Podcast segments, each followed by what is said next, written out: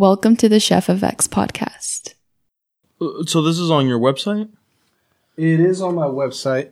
I never Uh, been on it. I'm sorry about that. No, no, it doesn't I matter. don't. I don't know if you. Well, you shared a link with me before, and and it was like I read some stuff Yeah. on it, but I have never. I don't know if you shared the one with the podcast on it. Actually, Well, the way I develop things is kind of like it's not uh, since they all developed independently. Mm-hmm. So I do a lot of different art forms, mm-hmm. and one of them is a podcast. Mm-hmm. But then another one is just abstract, uh, like graphic design, and then another one is rapping, hip hop stuff, and then another one is I think that's all of them. But the website, the purpose of the website is just to have all that stuff in one place. and what about the like poetry or, or the writing? writing is similar to hip hop. Oh, writing, uh, uh, same thing. So with writing, uh, I just post that on the website too, and I have hip hop lyrics on the website.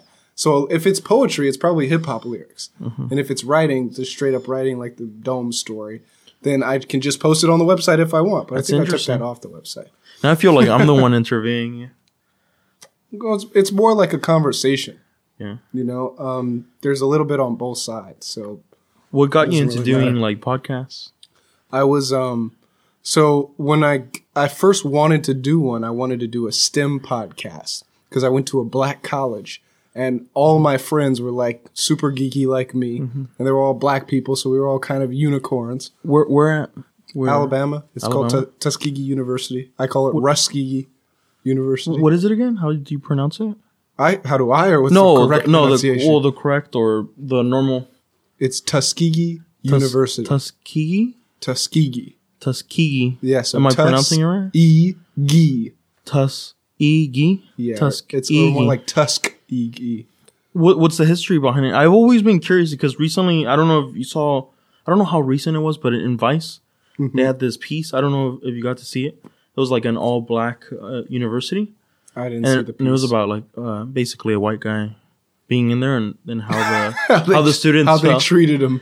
Yeah, well, uh, obviously they show. Well, I don't know how. Uh, obviously, I heard about them, but I never been to one or or experienced one. A black university. Yeah, and so when I saw it on Vice, I am like, this is pretty dope. You know, this is interesting. Yeah. and then I saw like they had at least in the in the Vice thing, they they had these images of our previous basically their black founders as they Yeah. as they call it. And uh, and they looked beautiful, and it was like very decorated. Everybody was well dressed. Yeah. it seemed like really fun. I'm Mhm. like, dang, I you know, I, I got a little jealous. I was like, what what about the Hispanic bros? Where's the, where's the all brown university or whatever you want to call us, right? Clo- I- we have Brown University, but there are very few brown people attending. Yeah. No. Um. Yeah. Well, I don't know too much of the history, but Yeah. long story short, I know for Tuskegee, Mm-hmm. it was founded by um, an ex-slave, uh, Booker T. Washington, whose central focus was more on practical learning, Mm-hmm. so that you can build more of an economic base. If I'm interpreting him correctly. What is practical learning from So- other type of learning? Like what is? Yeah. So I would say the two basic schools of thought are uh, learning for its own sake and learning to do a job. And he was more in the camp of learning to do a job, if I'm interpreting him Yeah, correctly. kind of like. Correct me if I'm wrong. Like, not only learning the concepts, but kind of like how to apply them. Yeah, basically, applied. Yeah, know, applied versus theoretical. yeah, Yeah. that's really cool. That's Yeah. interesting. So I believe he was more of an he was more of a fan of the applied. So it was more like basically STEM stuff, right? I'm Well, assuming? Uh, I majored in a Mm-hmm. STEM major, but I'd say it was. I don't know in general. I don't know Mm-hmm. in general what it was like. that's interesting. I, all I know is my little mini I wonder. experience. I wonder my what if after seeing the Vice documentary, the little mini documentary. Yeah. Uh, more like it's like a kind of. I don't feel like it's a full fledged documentary, but because I still had way more questions. Like not everything was kind of answered. I started wondering like how would how would I fit in in like the grand scope of things? Because you know, being Hispanic minority, my assumption is that I, I would fit in. Not a hundred percent well, but like kind of get you know we're in the same boat. Kind of grew, understand each other. That it would be me. Like I would be able to wiggle in and, and just and, and hang out with everyone. Sneak everybody. on in, yeah. No, not sneak, but like you know, um, there's this word in Spanish which is convivir, which Yeah. just means to um, I don't know the. I'm, sometimes I'm like bad at Spanish, but convivir is like um, How dare you? How dare you? yeah, no, it means more like uh, the way I interpret it is like convivir is, um, like living with each other, like you know, like uh, Yeah. being family, you know, like uh, you share the same resources, experiences, Like the domes. yeah, or what it's supposed to be, you know. Well, that's that's the that's it right there. Is Yeah. that no matter where you go, you're gonna find some cool people. Yeah, But you can't expect just because it's a black college that everybody's gonna be down for the same cause of uh, that you you're interested in, or even that they're gonna be uh, well aligned with each other. I would hope. At least that's what my image is like. I would love to go to this one place and then and everybody's like super happy, all jolly with each other and like and open to sharing ideas and beliefs, cultures, and and kind of like trying to make a better future or or at least attempt, you know? Well, everyone wants a utopia, Yeah. but they don't exist. I know. I know that. Um, obviously, with art, we lear- we were learning about like postmodernism. How when once we got to that era, What is like- postmodernism? postmodern? I know the smart ass one would be like after modern. After but, modern. uh, but no, it's like um, at least from my understanding, I'm, you know, I'm not a. Even though I got well, a you minor, are a graduate. You just Yeah, graduated I- with an art something. yeah, right? with a minor major? in art and art history. But and you make good art. You make oh, thank quality you, art. thank I you so much. I don't know. Are we? Looking did we already start on this or no? Well, if you want, if not, then no. Uh-huh. Yeah. uh, I was like, oh, are we recording now? But um, but yeah, at least my interpretation is like with art history. Like I'm gonna be, I know I'm an art major. This is gonna sound shitty. With art history, is like sometimes it just feels boring. I, I would rather be doing something than than listening. of all this stuff. you would be in Booker T. Washington's camp Yeah, then. maybe. Yeah, I would I would be hanging out with him. Yeah. I'll be real cool. But I do have to see the value in art history, and then they, they show you these different things. At least what I remember with postmodernism, obviously don't quote me on this, is like stuff looked way more darker and stuff like that. And at hmm. least kind of like if you look at the grand history of things, that stuff started coming out like after World War II, you know, after the nuclear bombs went off in Japan. What kind of ideas were they pursuing that was different from the last era? Why is it like a new era? What's I think it's just like it's kind of scary, like in a way, because it, when you look where when you're looking at some of this postmodern stuff, it's like people kind of realize that this whole utopia thing is never gonna happen, and the reason why it's not like they're trying to be emo or, or or bummed out. They're trying to see things in a more realistic light, Yeah. and they they know that now that we have achieved a way to wipe out as many humans as we can within a, Oh, uh, yeah. like a less than a second with a nuclear bomb if we have that type of technology, uh, utopia can't ex- uh, can't exist at all because any do anyone out there that that kind of has access to that type of thing, like there's always going to be like this underlying fear. And obviously, you know, the Cold War it was just full of that stuff. It was people even today we, we keep on talking about like North Korea missile that and, and that. And it's like and everybody's like, okay, when is it when is it gonna happen? And there's like this kind of every things are tense, you know? yeah? especially like maybe not us 100% some people start getting spooked but then if you look at neighboring countries that that could be a reality they could Right. be nuked you know mm-hmm. And then if, if they get nuked it's like first of all how do we detect it how do we stop it and stuff like that obviously there's some measures in play and maybe stuff that our government won't tell us they keep on saying that they have like defenses but how good are they we don't know because they don't want anyone to know because then it it would kind of like ruin the whole thing of it being a defense. You tell the enemy like this is how our stuff works, then what's the whole point of it all, right? Right. Uh, they could just figure out a way to go ab- around it or, or destroy it or, or do something to disrupt it. And um, yeah, and with postmodern stuff, like I was looking at some of that stuff and and it's very dark. It puts you like in a dark mindset and it kind of like snaps you into their their mindset where it's like that utopia is never gonna happen. At least that's that's the way I, I interpret it or, or the way I see it Yeah. and and I kind of kind of gravitate towards that stuff.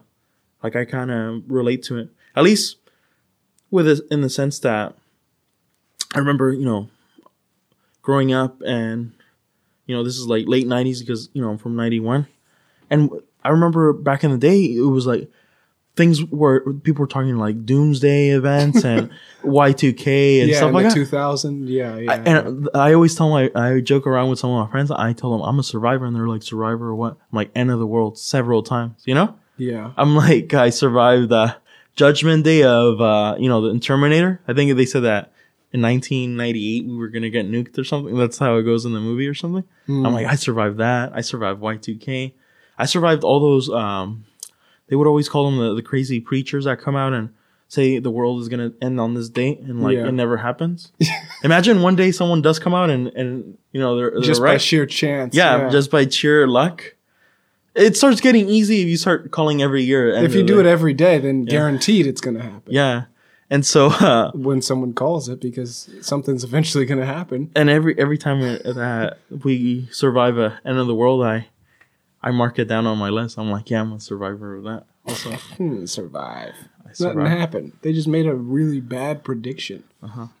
also something maybe something just talking about that i remember um i don't know if you noticed but like on facebook they had this thing where you can mark yourself as safe if if you let you Yeah, I noticed that. so I noticed some people changing their uh, area of uh, where they live to where a disaster just happened and then they then you can click you can mark yourself safe Mm-hmm. and it's just people started doing that to be silly even though like Wow. e- even it's funny in the sense that they're they're like It is messing around funny, yeah. but at the same time it's like it's something serious so it's like this very dark humor kind of thing you know Mark yourself as safe. Yeah, I mean, you are safe. you are yeah But you're just, there's no reason to do that if you're not in the area. yeah So I take it, you, on the one hand, it sounds like you don't like postmodernism. but i love but it on at the another same end, on another end, you're attracted to it. Um, but anyhow, my old university uh, mm-hmm. was an attempt at a utopia similar to the domes, and just like all of the rest of them, something fails. And the thing that I kind of that didn't sit well with me mm-hmm. while I, first of all, let me say what mm-hmm. did sit well with me um, is that they were really good at the practical things, but they were too good in my view. So they were really good at getting people to land internships, for instance. But one of the things that was too good was they had great inflation. So part of the reason why people would land internships is because they knew if they just went into the office the day before, uh, you know, the the uh, the grades came in, then they could just cry and go from a D to an A, and then they have that on their uh, resume that they got an A in control systems or something. So then they get a job, and then once you have a job, well, you learn almost everything on the job for engineering. Mm-hmm. So you don't really it's it, it's just a rat race to get the job, and then once you get the job, hopefully you you've learned how to learn well enough so that you can keep it. you think that's good or bad I think it's bad. I mm-hmm. think that's what I'm saying. I think it's too, they were too good at the thing that they tried to do. They were so good mm-hmm. that they were actually, in my view, cutting corners in order to get it. But it works because of that subtle thing, which is that when you're training in engineering, you're not really learning what you're going to be using most of the time. i have a, a um a question to ask very kind of personal you know you know obviously you know No, I know go you- for it. Go for it. uh, go it's your ethnicity and i'm just very curious you going to to a, a black uh it was a university or was it community college or university University. university do you feel empowered was i'm assuming No. by, by okay you didn't feel empowered No, but I feel like what I saw there Mm-hmm. Was the first version of what I saw here, Mm-hmm. which is that, like I said, there's no utopias, but Mm-hmm. there's something that happens in every society when you push their limits just a little bit, Mm-hmm. and that's that they have to make a decision whether or not they're going to say, "Hey, we're open to this, we're going to go along with it," or they're going to say, "You're a threat." and the same thing happened there. I started pushing things here and there, and eventually I got on the bad list, and they were like, "This guy is a fucking threat." And we don't like him. And it was like, yo, but everything I'm doing, it's not bad. It's just different. can i ask how they thought you were a threat like how how do you get on like this naughty list like obviously you know you have to present just- the short answer is you just push the boundaries. But w the the thing that literally happened to mm-hmm. me that let me know, like, oh, this is not cool here, mm-hmm. was um, I was working with a professor doing undergraduate mm-hmm. research, and the professor said, "Hey, I just got grant money, and I'd like you to found a club so that we can have um, an undergraduate research symposium or something at the end of the school year. So I said, cool. I, I went to the office, I got all the paperwork, filled it all out. This is the president, vice president, secretary. This is the professor. We have all our own funds. We're not asking for any money.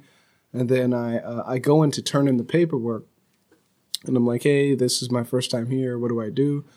And the lady behind the desk is like, oh, um, what are you here for? And I said, I, you know, I'd like to found a club. And she said, oh, okay. Um, uh, I'm like, where do I turn in the stuff? And she says, oh, you don't just turn it in. You got to speak to Mr. Brown first. And I'm like, all right, where, where's yeah? Let's Who's make this it- Mr. Brown? let's make it quick. I guess he's like the gatekeeper. and uh, I finally, you know, five ten minutes in, he opens up the door. Oh yeah, come in. And uh, I hand him the paperwork. And the first thing he starts doing is reading everything that's in the paperwork out loud to me. And I'm and what's I'm like, the point to yeah, and I'm like, I know, I already read it. It's fine. Everything's there. And he's like, okay, but you you need to make sure you have a president and a secretary. And I'm like, yeah, we, you know, look at the, we have the names in the spots, the student ID numbers. We're ready to go. Just wanted to turn this in. And he's, and I'm, I'm realizing after a certain point, like, oh, he's like trying to slow me down for some reason. And I'm like, what have I done something to this guy? like, what's going on? And then at the end, he says, uh, let me be honest with you. You're not going to found this club this quarter or this semester. For sure, not this semester. And this was something that the timing was a little bit important because we wanted to put on the thing at the end of the year. And why would he tell you such a thing? and Like, he why? says, well, because I already have a stack of applications this high, and I don't think I'm going to make it to yours. And I was like, this is too weird for it to not be a direct like message. but he's already there at that I'm point. yeah, I'm like, just approve it now. Who gives a fuck? But uh, it was one of those things where I was like, mm, there's something else going on that you're not telling me, and you expect me to already know. And um, later on, I decided, you know, I told my professor, it looks like it's not going to happen this, you know, this quarter, this semester. And we ended up just ditching the whole thing.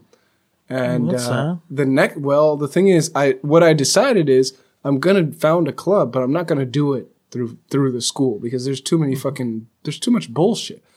So instead, what I'm gonna do is um, I'm just gonna have groups of students work on projects with me because I don't have to go through the school to just have people work on shit with me. So I this is engineering stuff, but I bought a microcontroller. I started playing around with an Arduino. I started programming a little bit, got a little robot thing working, got some 3D printing shit working, showed people, hey, this is what we could be doing all the time. You know, who knows? Maybe we could be competing five years from now. And um, actually recruited some people. Like I, we were like 15 deep at one point, and I was running meetings. But um, the thing about it was like the department head found out somehow, and uh, he started mocking me for it because uh, I, I said, well, maybe we might be able to build something that flies like a quadcopter soon, and we made common mistakes, like we ordered parts that weren't compatible, and uh, then we actually did need money. So then when we asked for the money, that's when they kind of stepped in and they were like, well, um, you guys got to finish this before you move on to that. And we were going to control this and that. People started not showing up to meetings and the whole thing kind of just dwindled. And then uh, the, the last thing was it was just me and one other student who ended up going to Purdue University for grad school. And once he graduated, it was like it was just me working on a lot of the stuff. So it was like either I spend my own money and don't listen to anybody, or I ask this club from oh, and another thing was the the the club advisor that I got the money from, they fired her.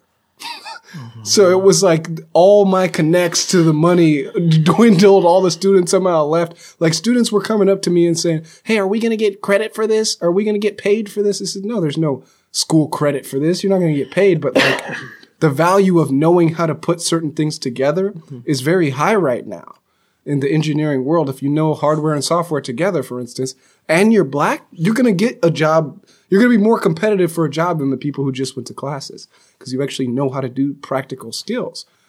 Um, but That's sad. that wasn't the culture. And keep in mind, like I'm, I'm from California, so when I think about engineering, a lot of what I'm thinking about is young people running companies. Um, but in in Alabama, a lot of what they think about is uh, like the really big old school industries like uh, oil, like power, um, where you're really just joining a team that would work perfectly well without you. So you're signing up for a job versus being an entrepreneur and, and, and starting something brand new and that being like, you know, the financial base for your whole fucking family years from now. They're not really thinking of that. They're like, okay, secure job. So their concerns were very different. They weren't trying to build skills to build companies. Mm-hmm. They were trying to build skills to get hired by companies.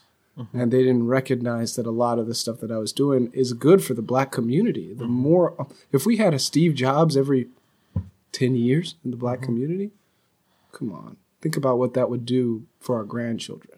I think at least I, I can I can already imagine like what it would do, especially if you have um what I see the like, like the way that I see it. I don't know how to word myself, but if you have someone that's your same ethnicity, 50 years even would be Yeah. um, be in this position of oh basically being a role model it, it is not only does it motivate people but also they they have someone that they could potentially reach out to and figure out how do i get there how do i become um how do i have your job kind of thing you know Yeah. um, and I feel like those are like the appropriate questions to ask. And I, I wish the same thing with at least you know with the Chicano community. It's like, yeah, there's a couple leaders out there, at least you know that I know of. Maybe I haven't dug deep enough. Maybe I haven't educated myself well enough. But it seems like at least the ones that, that I always hear about is like civil rights activists. I'm like, that's great. You know, they're they're they're making they're, they're fighting for for a cause to for, like basically a better tomorrow but at the same time i want i want to see someone an engineer an artist i want to see other people in other fields someone that at least i can be like oh wow if they did it i, I can kind of do it too obviously now that i'm an adult i'm older i feel like i don't need that anymore but i wish i had that as a kid now i'm saying um, okay i don't see it. What am i gonna do? It's it's now it's on my ball court. I'm i'm the one that's gonna hopefully get there at least Right. or try. Because it's like there's none or at least none that i know of. And and like you could either blame it on me and say hey dude you, you're not doing your research or you're not looking in the right places. Maybe i'm maybe i'm correct. Like there, there is none out there. And so it's it's it's a it's sad. Yeah, but Uh-huh. what's what's inspiring too is that just because a particular group of people don't have the same vision Mm-hmm. doesn't mean that there's no one out there who has the same vision. So as long as you can connect with the other people who are like you, then it'll be fine. In fact, you could look at the meantime as kind of like a um, it's it's what you have to make it through in order to get to that time that's going to be more rewarding. And then at least, um, and I completely agree with you with what you just said. But now it's gotten to the point. This is what I forgot to mention is that okay, I told myself okay, there's no one in, in the Chicano community out there that's that's getting there, or at least that I know of, right? Right. But if now I'm starting to wish anyone that's a minority, if they can get there, oh oh my god, like Right. I made it somehow, you know. I kind of want to call it like a we thing, even though Right, it's a right. it's the, it's an individual thing. I'm like, okay, if it's someone you know that's not of my culture, but at least has been someone that that's been through the, this whole struggle of being put down or being called, you know, labeled as lesser or, or seen as lesser, then it's like, okay, we're we're making some steps forward. We're we're finally breaking the barrier or whatever you want to call it, right? And uh, and mentioning what you were talking about earlier, like having like a big company and like just joining the workforce and and kind of like helping them continue to make profits, right? At least that's how I see some of these big companies. Like, how can we make things more efficient? And then they start figuring out ways to like cut corners and maybe um, put machines to do certain things instead of teaching individuals like, hey, invent something new, be creative Yeah. grab these old ideas or these old concepts or pre-existing things and make something new and and so i i actually started messing around um at least this quarter with um uh, you know this quarter that just passed um with uh, a little bit of arduino as well i started using the circuit playground express you know from adafruit and I wanted to see. I took a, this design class, the interactive objects class, and I wanted at least my thing was like I've never taken a design class per se, especially here at uh, Davis. And how can I take this class and can I even apply it to my art? You know, so I started uh, messing around with this thing. I I came in like knowing some basic programming or at least some a basic understanding and kind of like what a microcontroller is Yeah.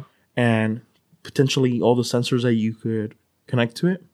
You know, uh, uh, a microphone, you know, sound sensor, or a light sensor, or um, or even like uh, detecting colors. You know, Mm-hmm. or uh, or just other sensors. And there's so many. I started like going crazy just looking at websites, and I'm like, wait, there's there's oxygen sensors. There's all these CO2 sensors. Like, I could potentially make make something that can like detect all these things that that I can't. You know, Mm-hmm. temperature sensors and stuff like that. I'm like, that's so cool. I'm like, I'm just thinking of all this like kind of like cyberpunk stuff that I can make.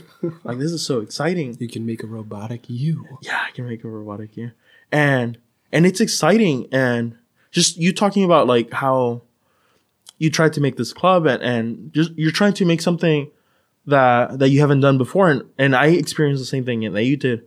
You start doing some research and you kind of have like this basic understanding of how to do something. So you go out there and start buying the parts and it's just I think it's part of the learning process. I ended up buying um just to talk a little bit about a project that I did. Uh, I had this partner and in design class we were making um it was like we had to come up with like get a sci-fi idea. So what we were looking at was uh, in the movie Aliens.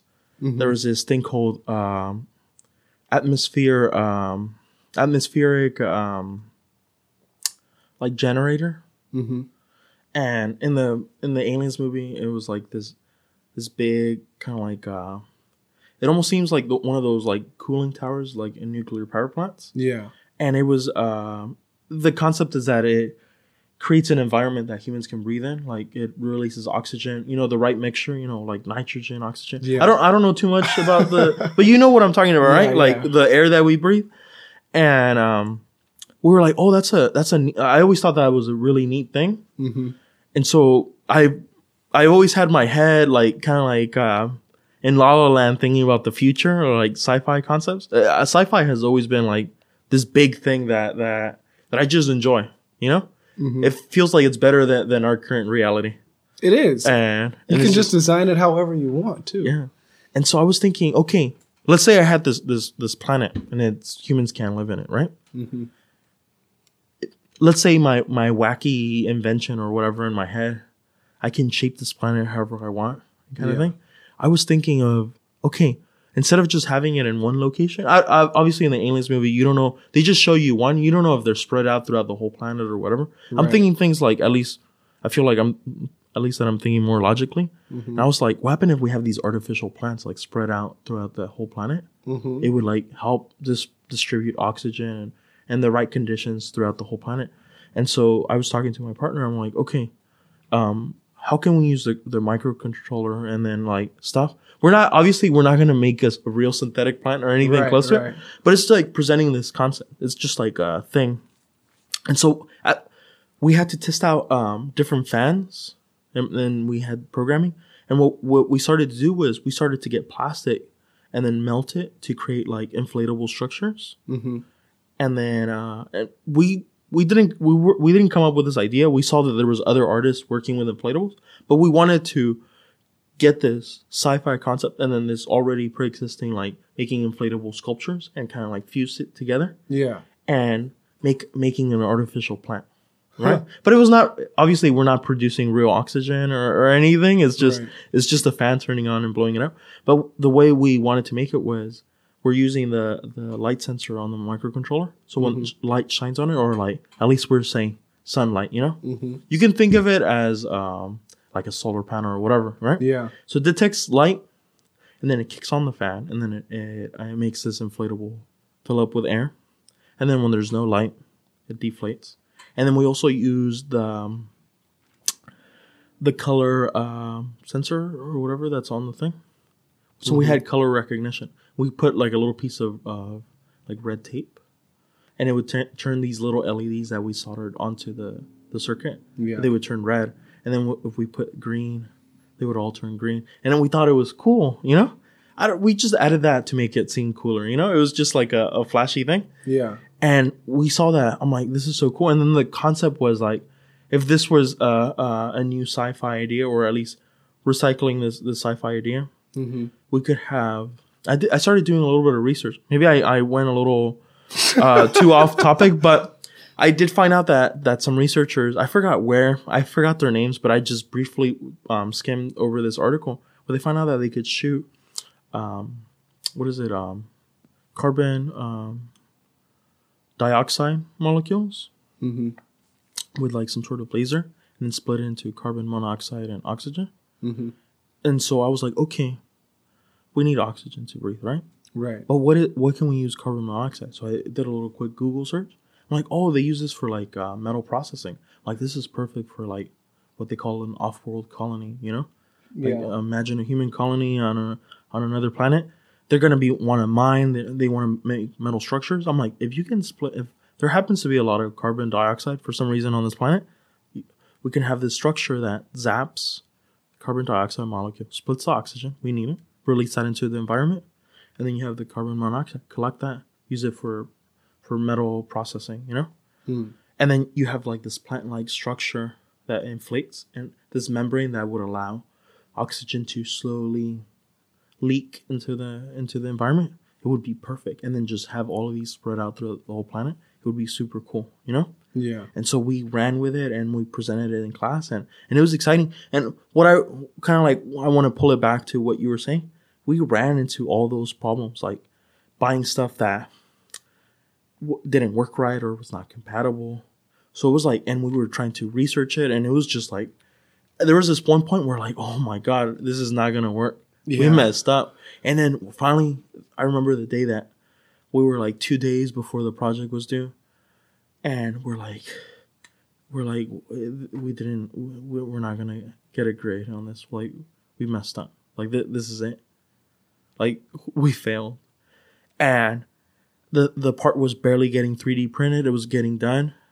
And and we were just i just felt like that that was it you know? My last quarter here in, in davis and uh, it, it's embarrassing like not completing a, a project. Mm-hmm. and all of a sudden we we we we do we we're using alligator clips. And all of a sudden it, the fan turns on and everything works perfectly.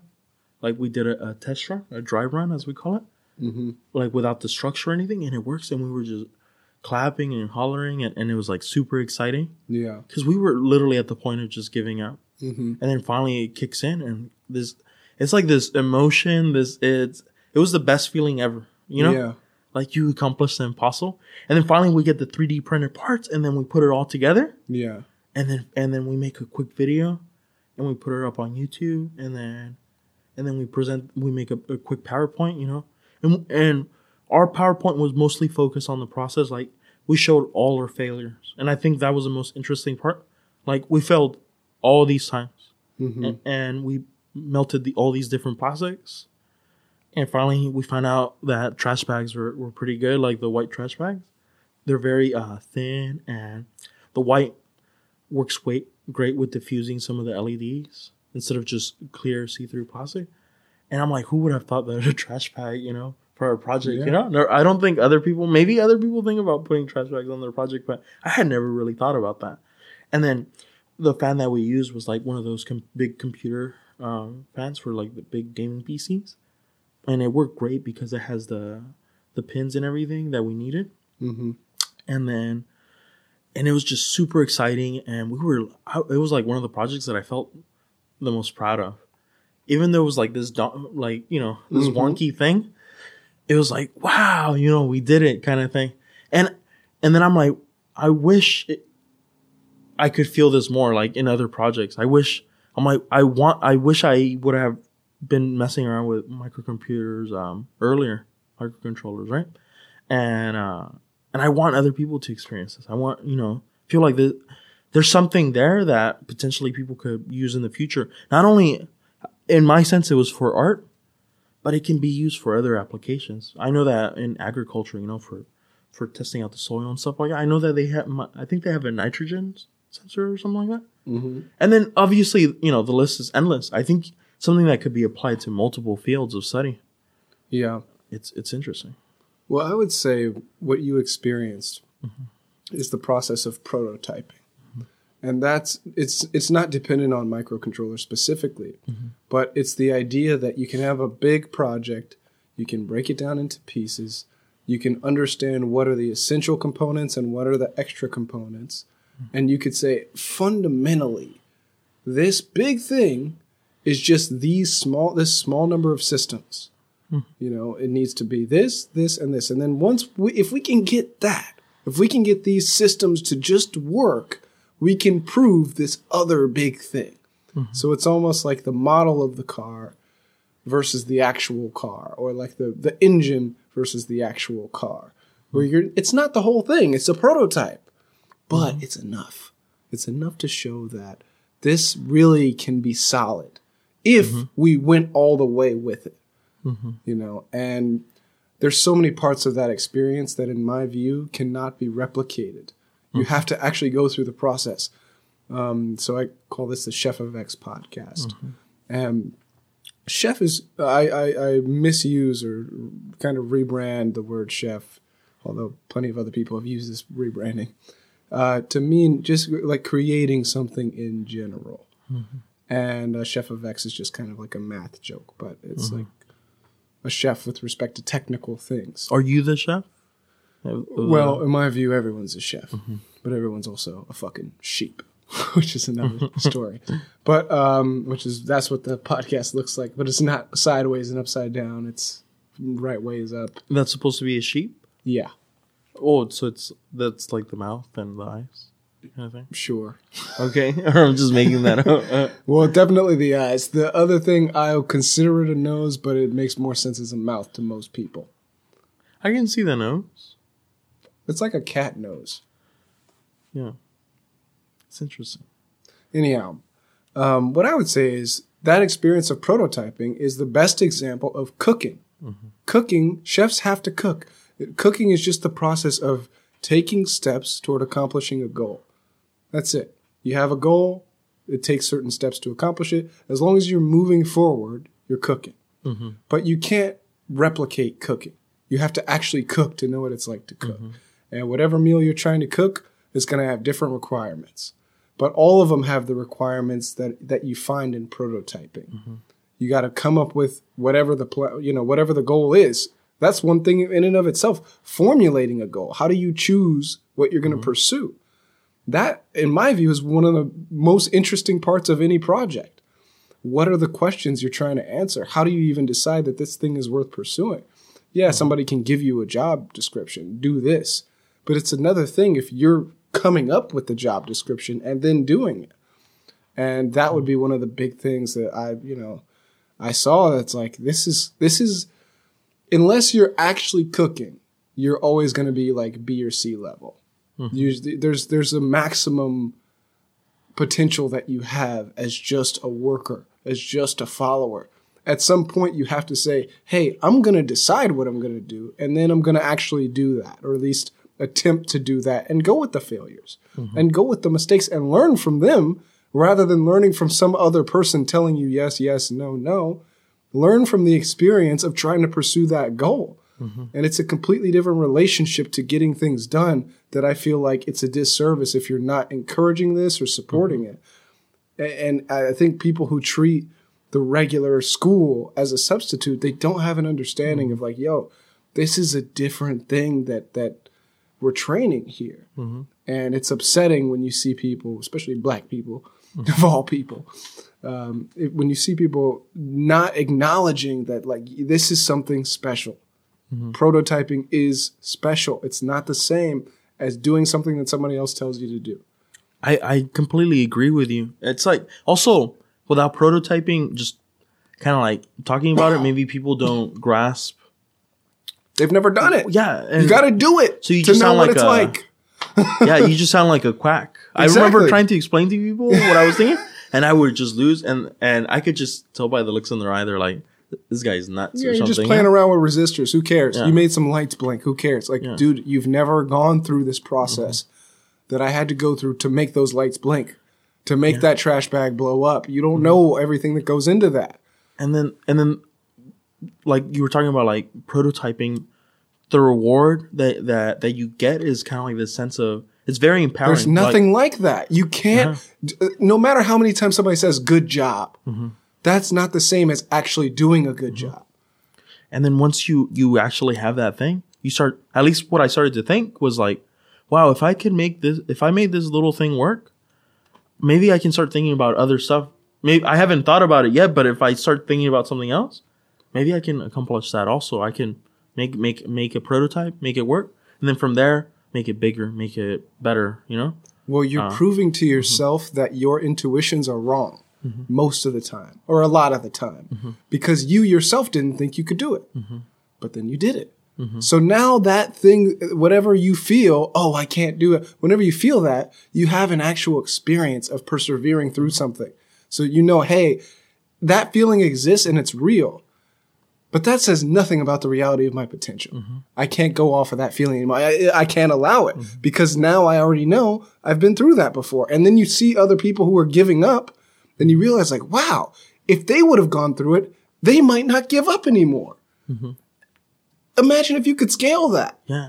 And then it's like this moment of realization. And I know exactly what you're talking about because um, I don't know if I if I told you before, but um, I wanted to make a little mini pottery wheel. Yeah. so you I- told me, yeah, yeah, Yeah. yeah. And so I I uh, I didn't know. I'm like, okay, I'm not mechanical engineer. I'm not electrical engineer. Um, Mm-hmm.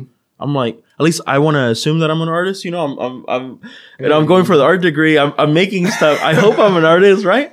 Um, sometimes I don't feel like an artist. Um, because I don't feel like my work is not. But you cook. Yeah, so but I'm all that cooking. Yeah, that's true. I'm You always got- You experimenting. got meals. You actually have done things that are artistic, And and, you continue to do things.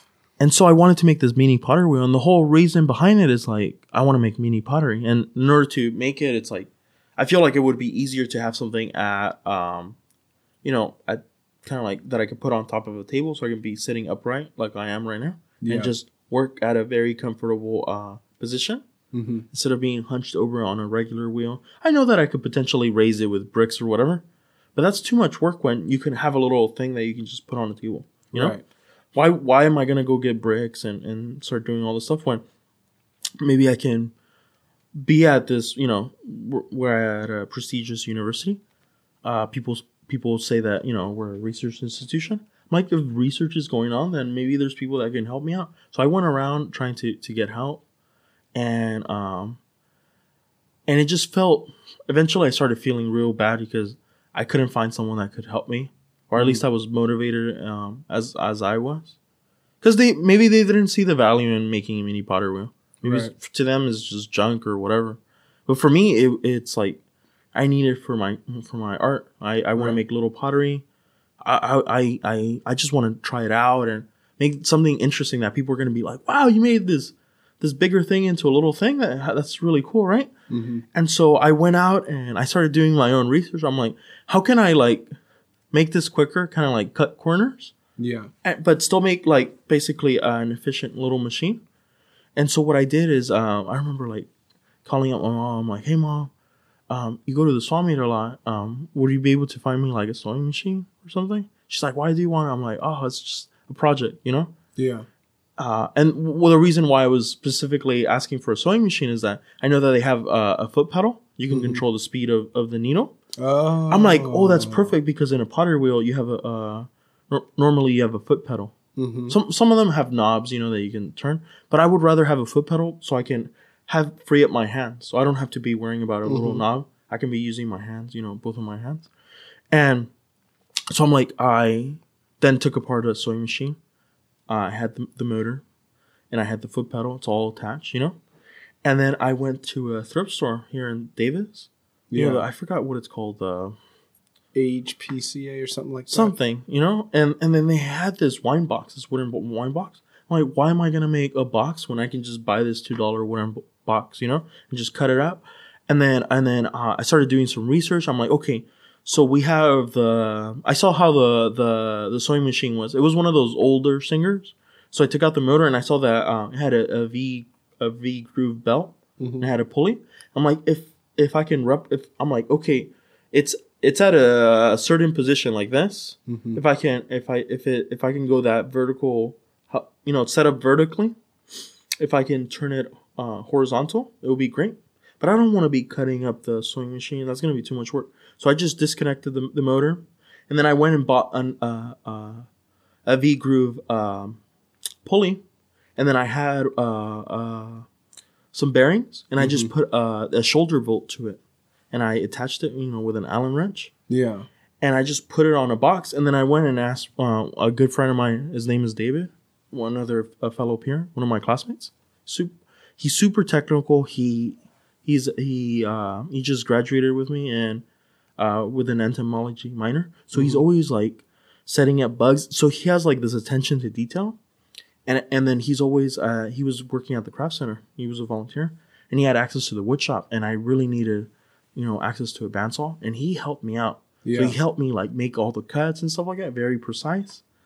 And just working with him, it finally I found the person that I wanted to collab with. It's Yeah. just it just happened, you know. It's like Yeah. I, this whole time I was like looking around for uh, mechanical engineer students and electrical engineer, and it's just like Yeah, they're not gonna help you. they're not gonna help me. But then I met someone else that my same field, but he's always curious about like making machines and stuff like that. And we kind of like clicked. Like he saw what I was going for, and and and and and I knew that he was understanding. You know, the random gibberish that that I was just spewing out. He understood my my crazy talk. And then we put this thing together, and then the moment we started it up, it was so cool. I remember being in. We, we were taking uh, a ceramics class at the same time, a sculpture ceramics class. Yeah. And I brought it into the classroom and I just put a little piece of clay on it and I made the, the this little um this like little cup. And then he went out and rolled out a little handle. And so I made a little a little uh, coffee mug, A little miniature coffee mug. And we were yeah, we were exactly like how you're laughing right now. We were just we were just cracking up and we thought it was the silliest thing ever, but it was so cool. It worked, you know? Yeah. this thing worked and the whole feeling of like it was it was honestly it was the best feeling ever it was better than than this last project that i made this more recent one that one was like the start of it all it, it kind of like that got me motivated to eventually end up in that class to start messing out with with a microcomputer microcontroller i always get you know i always mix and match i don't even know if it's the right term microcomputer it is it's a microcomputer It's right? it's controller. Well, Yeah, I think a microcomputer is a part of it, possibly. I don't know. oh yeah I'm usually pretty terrible with names of things, Same. and I haven't taken one of those courses in years. And so it goes back to what you were saying. It's like that whole time I was doubting myself. I was out there asking people for help, and and and I felt terrible. I remember calling up my parents and being like, I just kind of like honestly, I wanted to cry, dude. I know I'm a full grown adult, but it's like it sucks when when things are just not going how you want to, Yeah. and you, you your eyes start getting a little watery. You know, like fuck. You know, like you can use one of those mini cups to catch your teeth. yeah, exactly, right. Well, you can't roll it. And then sip spin it. it. but you have to be hunched over to make it. Yeah, You don't And have so- your own roller, your own spinner. What are they called? a mini wheel, like a Wheel? mini pottery? No, you just yeah. call it a pottery wheel. Yeah, pottery wheel. You don't have a mini pottery wheel to make it, which is the cause of the tears, ironically. Yeah, and and making it was was so cool. And then um, I kind of now you know I just had my, my parents just picked it up, and and now it's like being taken to San Diego as we speak. Yeah. And I once it's down there, I hope to like make more of the stuff. Also, what's cool about mini pottery, you know, this is what I'm geeking out about, is the amount of real estate that they that it takes up within a kiln. When you know a kiln is where you fire ceramics, because they're so tiny, they take up so much surface area on the mm-hmm. thing. You can literally put hundreds, and you can make stacks. Yeah. You know, uh, you can stack shelves within the uh, a kiln, and you can fire like hundreds of these things Mm. and potentially obviously if you're looking at uh you know volume per profit you, you could potentially you know as a, as a as a starting artist you know You make earrings? earrings that could that could be a potential know, people go wild over earrings. that would be pretty cool and I, you know make them a little bit light maybe use a, um like a lighter clay body Yeah. potentially yeah that would be cool like little jugs you know Yeah, People man. would I've like seen so many crazy earrings since I got to Davis. My sister actually, um, she makes miniature uh, food out of polymer clay. So I started I actually bounced an idea. Uh, now that you mentioned earrings, she makes. I told her to stick to ethnic foods, you know, like uh, Mexican food, and I told her that I could make the um, little plates, and she could um, super glue the the miniature food, and we could Yeah. potentially make an earring, you know, put a hook or whatever Yeah. and then uh, it would be super cool. Then it adds this like cultural flair, you know, Yeah. that, that maybe people would be interested in. Oh, maybe yeah. they connect more to it. Yeah. It's just something silly and cool, you know, yeah. and uh, it, it really serves no purpose, but but it's just like kind of cool to have. Yeah, but the best things don't serve a purpose. There's Mm-hmm. um, one of the things uh, that happened to me actually same time I was at Tuskegee is I got Mm-hmm. really into mathematics. Like I was into speech and debate when I was younger. Mm-hmm. I liked sports. You know, I liked a lot of normal shit. But then when I was in high school, like my final year, I, I took uh, calculus and I Mm-hmm. really liked it. And one of the general feelings was like every other rational discipline was just so sloppy compared to mathematical thinking that it just seemed like the only thing worth pursuing if I'm going to pursue any of them, including philosophy, which I really like. But it just seemed like everything's so fucking sloppy. Like this is the only one where 100% I'm on board. Does it feel cleaner? Like, Oh yeah, mm-hmm. it's I mean, it's like mm-hmm. cutting with a sharp knife when you've had a mm-hmm. dull knife your whole life. So, um but it takes some effort to get into it. But once you get into it, then it's like cutting with a sharp knife. So, when I got into college in Tuskegee, um, that was like my main thing was math and I don't know, somehow connected. What, what were we talking about before? Maybe I've been smoking too much of this fucking. we were talking thing. about prototypes, and then and then we, now we led on to math because you're talking about your experiences back at Yeah, university. something, something, math, something. forgot the general point. Oh, Can I tell you how I started the podcast? yes. okay, so when I first started, when I first thought of it, I was at, I was in Alabama, Yeah. but I didn't do it. I tried, I'd made a couple of prototypes with my friend. We were trying to do a video setup, and then that ended because I went into like a deep psychosis. I was like in my senior year. Uh, everything was fine. Well, c- could you describe that? Like, I, what what what is it like? What do you mean, like a deep psychosis? Yeah, it's like um, it's like Alice in Wonderland. Was it like a bad state of mind, or or more? Well, it can get pretty bad in Wonderland. Mm-hmm. so, so the the central thing that makes it bad, in general, it's just different. Mm-hmm. But the central thing that made it bad for me was uh, delusions, mm-hmm. and delusions are beliefs. So, you, like, you just suddenly start believing things which may or may not be true. But it's just you don't have the normal um, mental capacity to debunk things. So you're not aware of them, right? Or you're you're not aware that they're delusions or even if you are it's very difficult to get out of them. So if i believe you're a bird there's nothing you can do to prove to me that you're not a bird. Until that delusion goes away you're just a bird. Or even worse i'm a bird right? So um i'm jesus. There's plenty of religious delusions we can go into. But like uh, the biggest one is conspiracy theories or believing conspiracy theories. well, it- can be pretty bad if if you're delusional and you have you believe that people are out to get you or things like that. Oh yeah, it can be because well, here's the classic example. What if you think someone's going to kill you and you kill them in self-defense? Well, now you're a murderer. yeah, that's, So that's how delusions can really fuck up your day yeah. That, I think that would be like worst case scenario kind of. that's normal case scenario. oh sure. yeah, yeah, It's pretty. If you're delusional, you probably think somebody's trying to kill you. It's funny how in the beginning when I sat down, I was like, "What is this? stuff?" Yeah, MK Ultra?" So I was talking about like a conspiracy theory, and then that was proven real, right? well, if something's like- Mm-hmm. real, then that's different. But if it's just just a belief that you, it's really hard to Mm-hmm. shake. Anyhow, um, I ended up doing a carjacking. I Mm-hmm. got locked up for a year, and then when I got out, I finally started a podcast. But Mm-hmm. it was different in nature because now instead of me being at this black college talking about Mm-hmm. you know STEM, now I'm like fresh out of jail. Mm-hmm. So and I'm like living at a halfway house, not in school. Is, is it okay if I ask about the carjacking? yeah. Yeah, I've always been curious because you mentioned it. Obviously, it's maybe because we're in the setting, I feel like more open to ask about it. Well, that's Yeah. part of the benefit Uh-huh, of this yeah. podcast. It's like was it was it during one of these delusions or was it just something that like I would want to like get like basically put myself in your perspective. Like why would you do such a thing? yeah. thing? What is it? Yeah. So yeah, delusional thinking Mm-hmm. is at the center of it. So I think at the time, depending on which arrest we're talking Mm-hmm. about, um, one of them was a video game delusion, and the other one was Mm-hmm. Like Grand Theft Auto kind of thing. E- yes, but Grand Theft. Actually, both of them arguably were video game mm-hmm. delusions. One of them is that there is an external controller, so someone is mm-hmm. controlling me.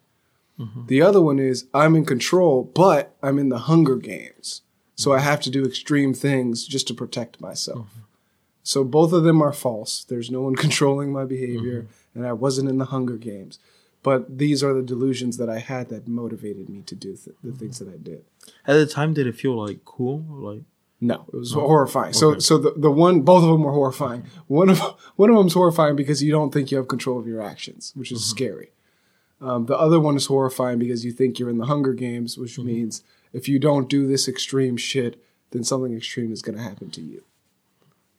the only way I could relate to that, obviously, I at least I don't think I've had a delusion before in my life, and I would I would not like to have one, you know, or be in one. Yeah. But I, the the way I can relate to you is that I have had plenty of nightmares, and in them, eh, yeah, I can see how I've been put in, in at least in the nightmares, I've been put in these situations where it's kind of Hunger Games, like your your limited resources, people are out to kind of get you, yeah, and you have to like be quick on your feet to think, and or you're like being hunted down, and in there's like this rush to it at the same time, but it is terrifying. Like you wouldn't want to experience it again, but at the same time, it's like there's like this weird silver lining where it's like.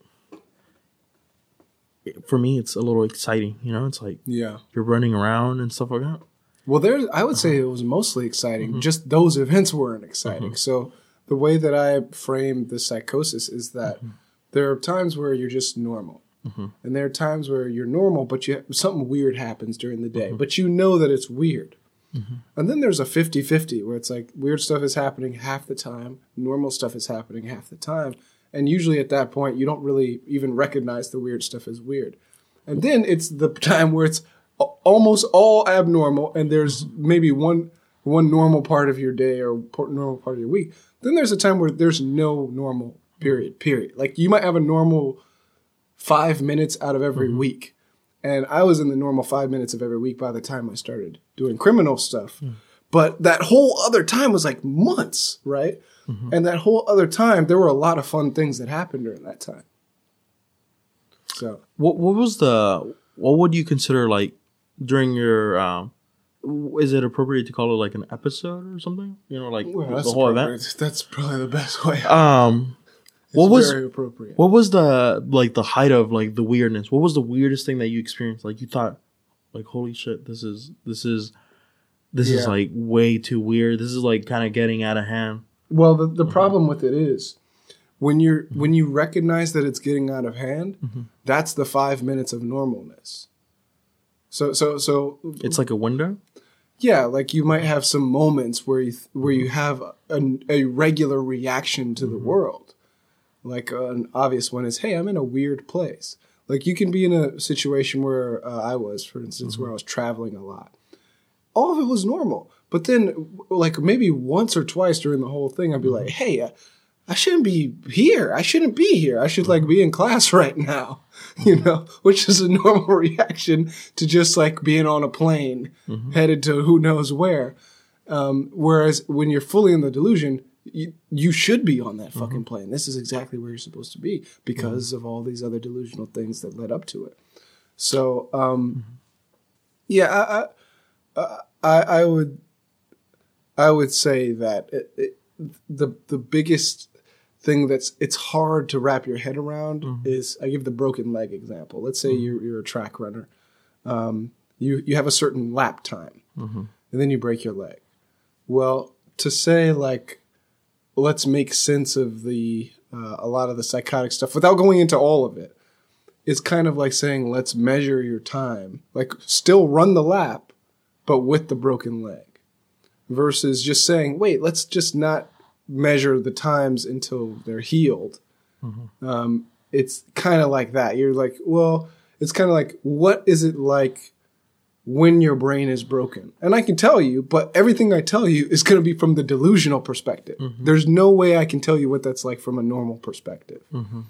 Except, actually, there's one funny thing, which is that I was in a linguistics class and we were learning about parts of the brain, and I think it was mm-hmm. called like Werner's syndrome or something like that. Uh-huh. But basically, when it comes to speech, there's a part of your brain that like I think it understands.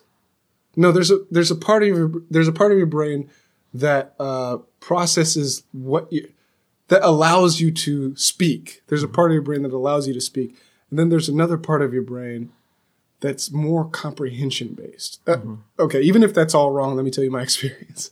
I'm talking to this guy on a train, and he's looking at me dead in the. Fa- and I'm like, "Hey, I need to use your. Uh, do you have a phone I can use? I need to make phone calls. You know, it's very important that I make a phone call. My phone is dead." And he's looking at me. He says, "You're not making any sense. What are you saying?" And I'm like, "I need to use a phone. The phone. I I, I don't have any phone right now, and it's important that I make phone calls." And he's like, "Dude, you're not speaking. I don't know what you're saying." Right. Mm-hmm. So anyhow, flash forward. I'm in this linguistics class, and they're like, "Yeah, there's a certain thing where you can speak confidently, but everything that you that you say, it's like a word salad. So you could say like, "Yeah, and the butter and the the cat dog and the, the gibberish, but da, da, da, and and and there'll be people speaking like this, and and then the and the, the person listening is like, that's not a meaningful sentence. Mm-hmm. I think I've had that experience because the guy saying, you know, mm-hmm. I don't know what you're saying, and me seeing from the outside, hey, maybe that's what it was mm-hmm. like for him. Maybe for him, I was speaking gibberish to him, but in my mind, everything was making sense. Now that's making But you can't actually have the outside of your brain experience. So all you can do is kind of guess. Like, mm-hmm. I can tell you what it was like for me. I don't really know for anybody else, like, mm-hmm. what it might have been like. That makes me wonder about like there's this one experience that I had as a kid. Like I lived in this little house that was like at the corner of a block. Yeah. And I remember this one day I was looking out the window because I just heard some lady talking. She was walking up and down the block with with a high heel up to her head, and she was just talking like kind of like if she was on the phone. This is in the um, like um, late nineties, right?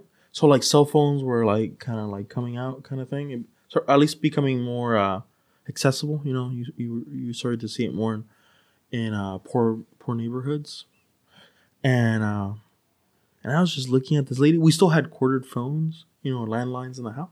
I was looking at this lady with this with this um with a high heel up to uh, up to her head, and I, at the time I didn't know cell phones existed. You know, I was a little kid. And I I was still we still had a landline. Um, so I I asked my mom, "Hey, what is that lady doing out there?" My mom was like, "Oh, you know, don't stare, um, don't laugh."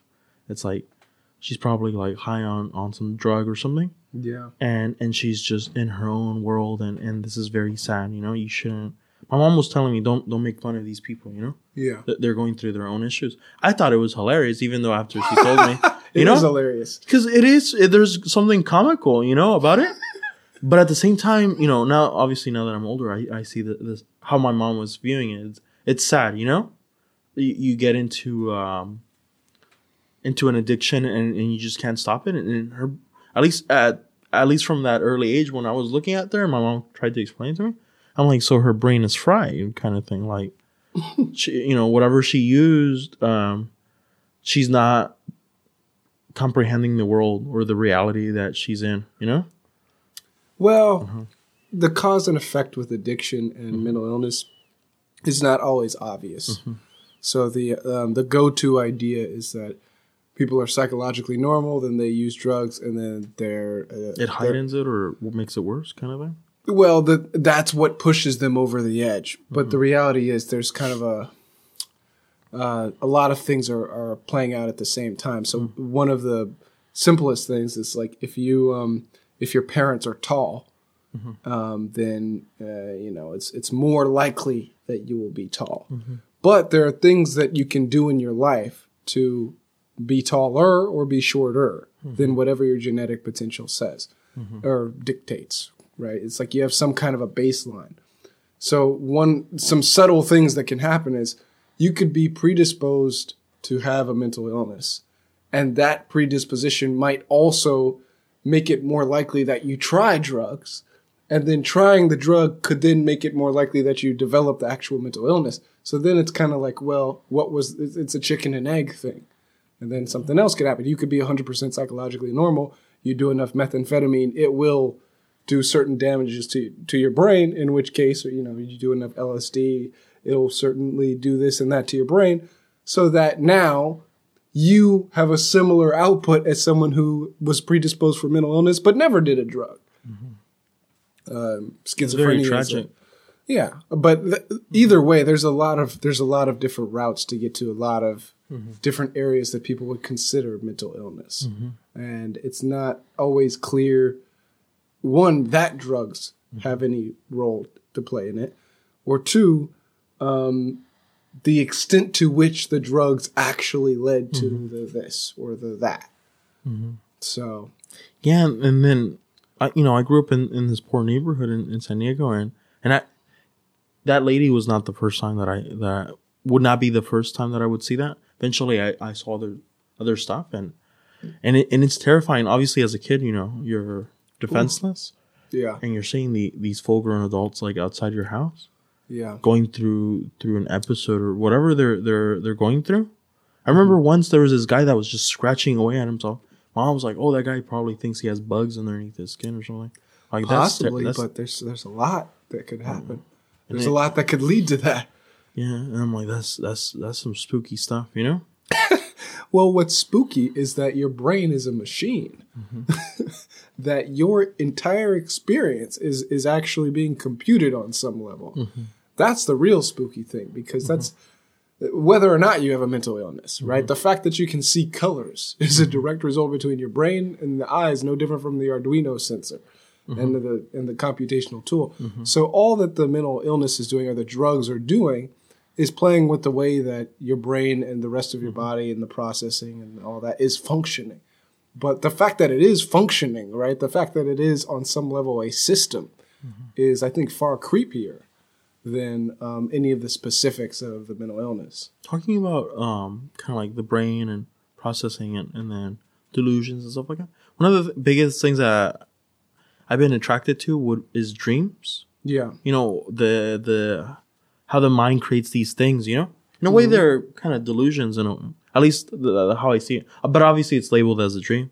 You're you're resting or and then your brain is still active uh creating these things. And and i have you know i don't know wh- what's wrong with me but i've had i have constant nightmares. But it's gotten to the point where i got in- so you to that?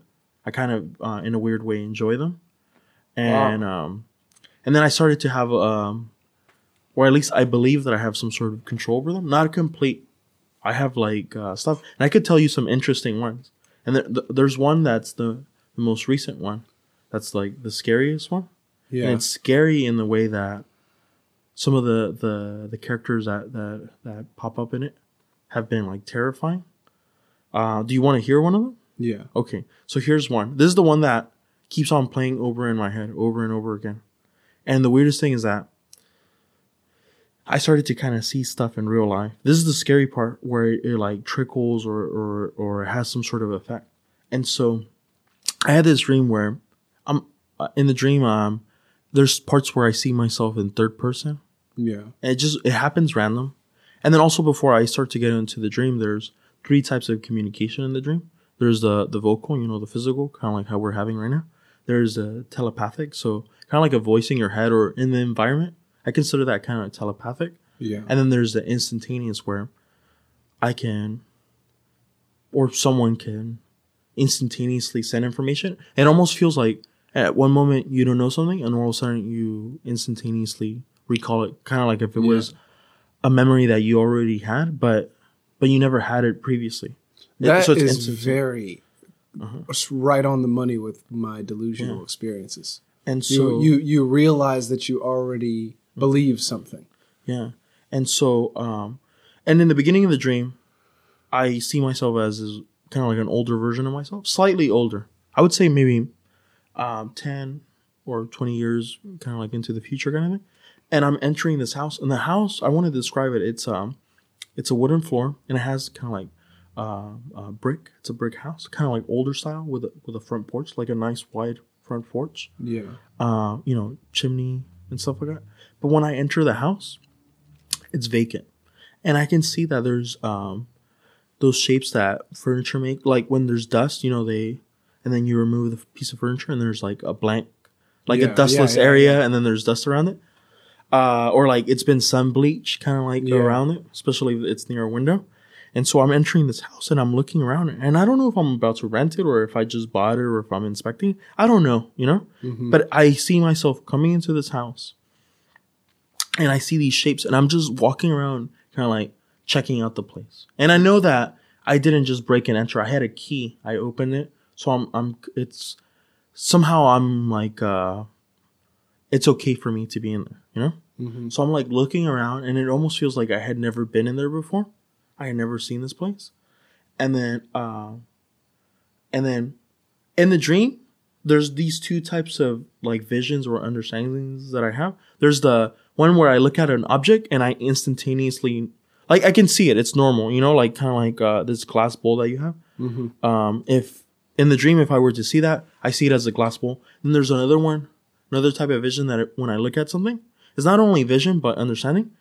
I might under. I already know that I'm looking at a glass bowl, but I can't make its structure physically. So I have to um, kind of like point that out first before I start getting deeper into the dream. And so as I'm inspecting this house, I come across a wall, and I know it's a wall, but I'm I'm looking at it. There's something funky about it that I just can't put my finger on it. There's Right. something off about it, and my brain cannot process why there's something off. So I decided the first thing to do is like, okay, so I have this object, this wall Yeah. that I can't process for some reason. And it's and it's and it's bothering me. So I reach out to touch it. And my hand sinks in.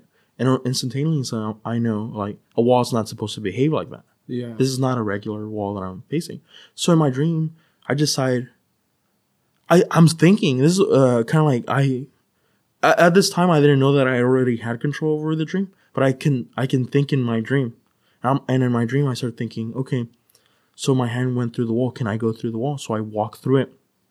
All of a sudden, I enter this room, and uh, and I believe it's a room, but at the same time, I feel like I'm out in the open, and it was completely dark.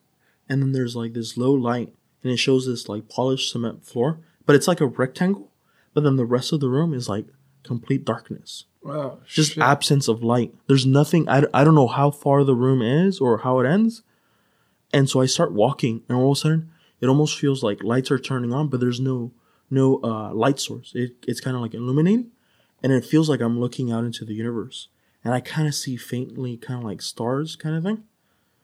And then I hear a voice, a voice that comes from far away, but it's very strong and instantaneously I know that I'm talk. What is speaking to me is is this thing that uh, goes by Star Beast or like it is a Star Beast, Yeah. and I started getting frightened. It's like this overwhelming feeling Oh shit. that whatever is talking to me is it has some sort of power, and I'm instantly afraid, and and it's the Star Beast, and it and it starts telling me look look through the glass, look through the looking glass, and these big like kind of like magnifying glass like lift up out of nowhere, and they have these these this metal structure around it, and it's telling me to look through the glass, and a lot of them lift up, you know, I don't know how many feet apart from each other, and they all line up perfectly, and it spreads into like infinity. Yeah. and it's telling me to look through the glass and i'm scared to look through the glass because i don't know whatever's talking to me you know i don't know if it's like some sort of demon or some sort whatever creature it is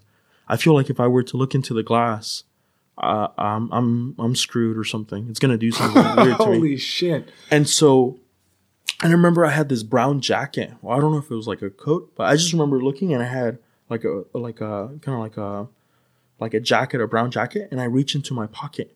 And I'm terrified at this moment. I'm like, my, I know that in my mind I'm not going to look through this glass. Mm-hmm. And then I start thinking to myself, I have a green laser pointer in my pocket.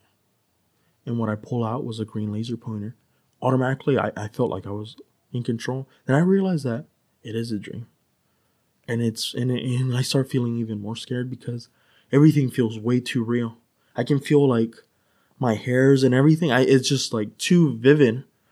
And so, and I get this this uh, idea. I'm like, I'm instead of looking through the glass, you know, to look into its gaze or whatever, I'm gonna shine this green laser pointer and like shoot it in the eye, kind of thing. Mm-hmm. So I I light I you know from a distance I put the green laser pointer, turn it on. And it was super intense, and I shoot this beam, and I just like move it around like this. Mm-hmm. Finally, I line it up, and it goes through all the glasses, and I hear this thing roar, like this thing just like a cry in pain. Mm-hmm.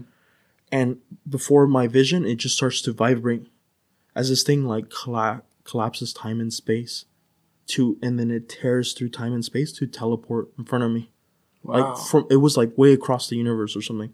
This thing just like kind of like tore, and then it appears before me.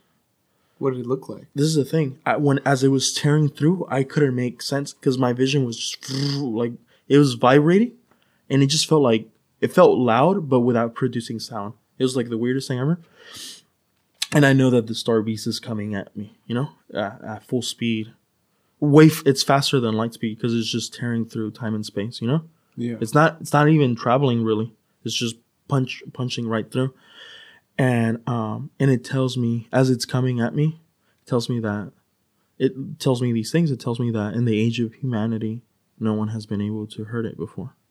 That I'm the first one, and it appears to me like this beautiful woman, kind of like um, kind of like 50 styles, kind of almost like pinup, but not really. Hundred very classy, you know. She appears to me, Latinx.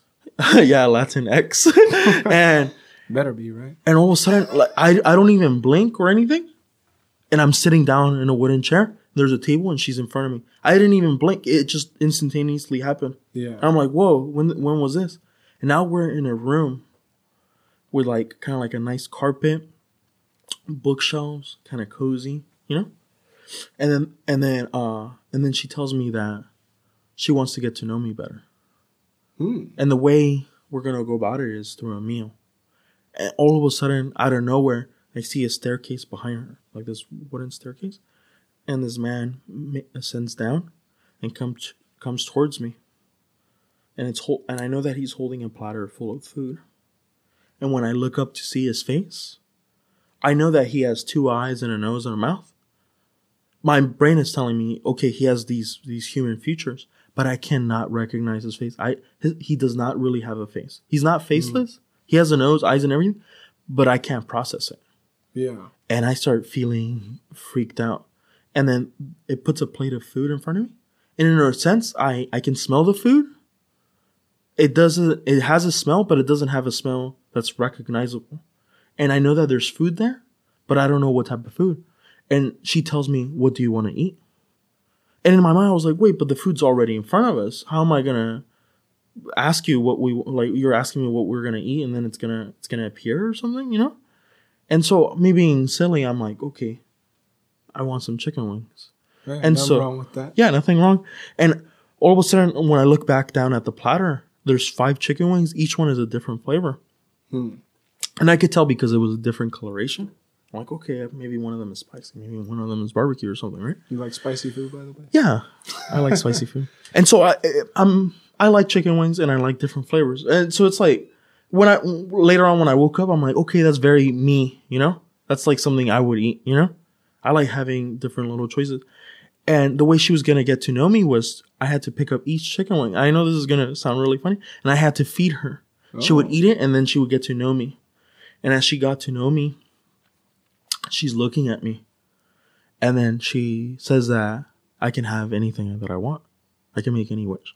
And at the time, I'm very terrified because I'm like, I heard stories of like demons asking people what you want, and there's always like a catch to it, you know? Mm-hmm. like you ask for something people m- might want to um, go for like money or, or something physical there's always some some like messed up catch to it you know Yeah. like so, like you know something really fucked up about it so i'm terrified and i'm and i know that i'm not gonna ask i'm not gonna be greedy at all i'm not gonna ask for any riches or power or anything but maybe i can ask it for something that's gonna hurt it something that can give me the upper hand or something you know yeah.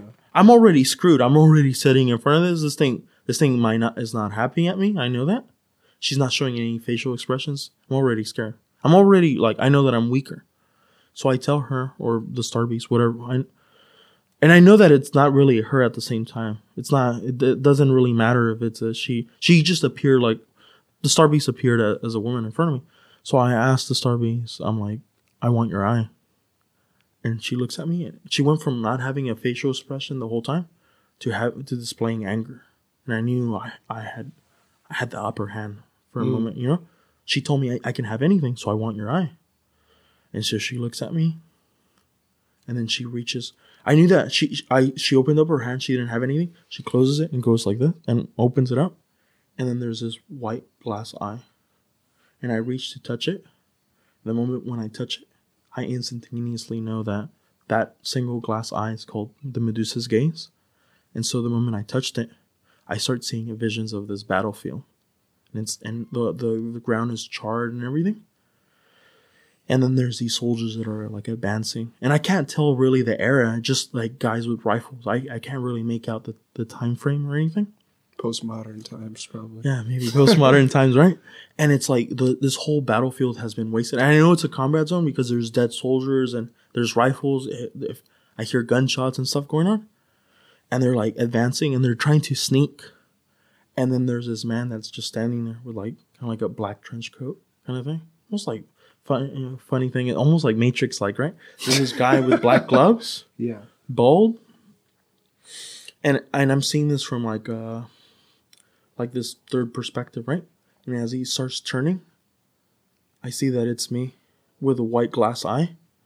And then he looks at the soldier and he just like as as this is uh, unfolding this the star beast tells me that with the medusa's gaze i'm able to unsee the unseen the unseen and i'm also able to vanquish armies like destroy entire armies and as I'm looking at the soldiers, I just like tear them apart. Some guy gets boils and just starts screaming. Some guy just gets torn up into pieces. So I, I in a way, I, instantaneously, I see that he was able to see these soldiers that were sneaking up on him, and he was able to just wipe them out. And I freak out, and I just snatch that eye from her hand. And when I look at her face, she has an empty eye socket and it's just like bleeding out. And it was like horrifying. And I just put it into my coat and all of a sudden I'm upright again, and I'm back to like you know the the cement slab, you know, and the the room starts to vibrate as she starts to collapse time and space to get out of there, and she tells me that she has no no no reason to be in my reality anymore. That you know she's leaving. And right at that moment where she tears and jumps, that does that that that jump, I get to see its like true form. And it was this beast like with all like a thousand arms. And then there was like one eye just kind of staring at me. And I knew that I had other eyes. And at that very moment I knew that its other eyes were looking at other realities. And I was just freaked out. And then boom, it was gone. And so I got to see its true form for a split second. Maybe it was because of the eye or something. I don't know. And I'm like, okay, I'm freaked out a little bit. I'm shaking. I'm like, okay, I survived. I'm gonna get out of this room now. So I start walking out the same place that I that I came from, and I go through the wall. Now I'm back into the house with the dust and everything. And I'm like, okay, did that just happen? I reach into my coat. This is the scariest part. Reach into my coat when I when I pull out, it's the gl- white glass eye. And then I woke up from that dream, and and so I'm like, okay, that that was that was a very vivid, freaky dream, right? And then afterwards, I started having other dreams where she appeared, and sometimes it's a bloody eye socket, or sometimes she has the eye back in, and I'm in, and there's always something going on where I'm like, I'm stressed out or I'm in danger or something, but in a way, even though it was like a pretty frightening experience, I felt a little bit safer now that I had this object, you know? Hmm. it's like oh i forgot to mention one thing. When it when i first i forgot to mention this part about the dream. When it first started speaking to me and i instantaneously knew that it was a star beast um it it told me that um i know that i don't if you ever seen hellraiser there's this line that pinhead says No. he says that i i might be butchering it but he says that to some he's he's de- he's a demon and to others an angel. The Star Beast kind of said the same thing. Like to some I'm I'm a demon, to some I'm an angel. And I was like, this is f- pretty freaky, you know. Whatever whatever's talking to me, I, I don't know what the hell it is. And when I woke up, obviously, you know, you wake up, cold sweat, it's a nightmare, whatever, you know, it's not real. I go about my day, but it it stuck in the back of my head, and as I had more nightmares with this creature popping up, same woman and stuff like that, I'm like, okay, this is like, I don't know if I'm being haunted by this thing or what it is, but at the same time, I was like enjoying it. So it's like this sense of fear and enjoyment, kind of like intermingle or intermix, and kind of to pull it back to our uh, original conversation about like delusions and stuff like that. Started to wonder like, what is my brain doing? You know, Yeah. like, But that's it should be doing that when you're asleep. yeah, It's different when it's doing that when you're yeah, I know. It- It's I think it's much scarier if it's doing that while you're awake. Like to you know to handle that to go through that. It could be. It could be Mm-hmm. just fine. Yeah. and I kind of want, like, in a weird way, I kind of want that. Do some LSD. Do some shrooms. Actually, Oh, fuck LSD. Do some shrooms. Just smoke a lot of weed one day. Do an edible. Okay. Do an You'll edible. get there, and then you'll come back. That's the difference. Is, the do you ever come back? I mean, yeah, it's it, it can get pretty bad, but also it's not always that bad. And sometimes some people would say that it just depends on your environment and it depends on how you react to whatever you see and um, how how do you react to your own fear? You know, if you are scared, if you think something's going to happen, sometimes being scared is the right solution. Other times, calming down is the right solution. Mm-hmm. Other times, this. Other times, that, and it just depends on what situation you're in. Mm-hmm. You know, reacting too fast, reacting too slow. It's it's too hard to say, but mm-hmm. it is interesting the way the mind works, especially when you say things like, um, "You you can know that something's there without being able to perceive it." I think that's a very real part of the way that the brain works for everyone. That maybe you and I have gotten to experience a little bit more vividly, but it's true for everyone on some level that like you have these intuitions in addition to your actual sensory experiences. And in my view, the intuitions are actually what's driving you more than what you actually see. Like people say, seeing is believing, but really, I think you believe. Be- What you see. you- I, I think that seeing doesn't matter when you don't believe. Like, and if you believe something else, this is well documented. If you believe something very like super strong, super confidently, then seeing counter evidence just strengthens that belief. It's not mm. going to debunk it for you. So, I don't know. There's this kind of ebb and flow. But I, it, I feel like an experimentalist on accident. I'm not trying to, right? Mm-hmm. But I feel like it's cool to get to see things at the bleeding edge or see things that are that are unusual, but they are true.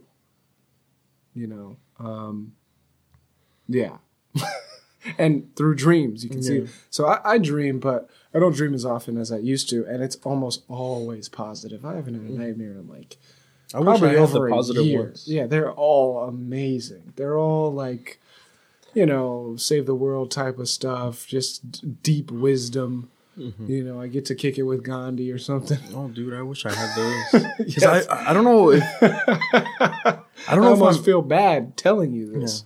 I don't know if I'm having nightmares because I I know I've been super stressed. I don't know if that's just my mind, like Yeah, like hey, dude, get some more stress, you know, kind of thing. yeah, But I wish I was like kicking it with Gandhi, Snoop Dogg, and, and the whole crew, you know. well, Snoop Dogg might be a little bit of a nightmare depending on what Oh, you're God. into. oh, how how would he be a nightmare?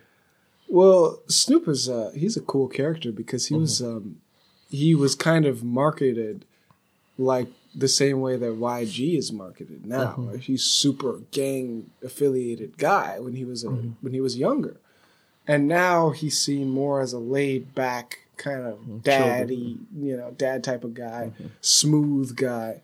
But man, that guy, you know, basically what I'm saying is there was a real growth Mm-hmm. over time. Like mature maturity, kind of. Yeah, maturity and like a value of a lot of those softer things. Obviously, I wasn't- a gang gang dude wouldn't value. Obviously, I wasn't around during the time where uh, Snoop Dogg was like gangster or whatever. Yeah, But um, at least now I see him uh, exactly what you're saying, like very chill. I watched those um interviews with um, what is it called? Uh, uh Nardwuar. yeah, you know. yeah. I and know he guy. interviews uh Snoop Dogg, and I oh, love it. I remember one where where he uh Snoop Dogg is like, "Is it okay if you know I roll a joint?" And he starts rolling it, and then he starts microwaving it, and I was like, "Wait, what is he doing?" And then he explains it. I was like, "Oh, that's pretty cool. That's pretty smart, right?" And and he's just so chill, and then he's a character, you know. He's a character, and it's and you know, and then you have Nardwuar, that's a completely different character, you know? And it's like, but they just go great hand in hand. And I can see why they continuously do interviews, you know? And, and I feel like they have like this cool friendship going on. I'm like, oh, these guys are super dope. I wish I was there in that room with them. uh, Really? During the, the interview, yeah. With Nardwuar, it always seems like the people are annoyed by it. Well, not Snoop Dogg. Snoop Dogg, I feel like he I haven't them. seen that many, to be fair. Mm-hmm. I haven't seen that many of his interviews, but maybe the last one I saw, I don't know. They Yeah. seemed annoyed. There, there are some people that get annoyed with him, and maybe it's because they just they don't, you know, different energy level or whatever, however you want to see it, right? But but there's some people that just love him because he knows so much, Yeah. like he does so much research. I feel like he's not just asking like these um, superficial questions. He kind of like figures out, you know, what type of favorite cereal do you like and stuff like that. He really gets like where people feel like, okay, this guy.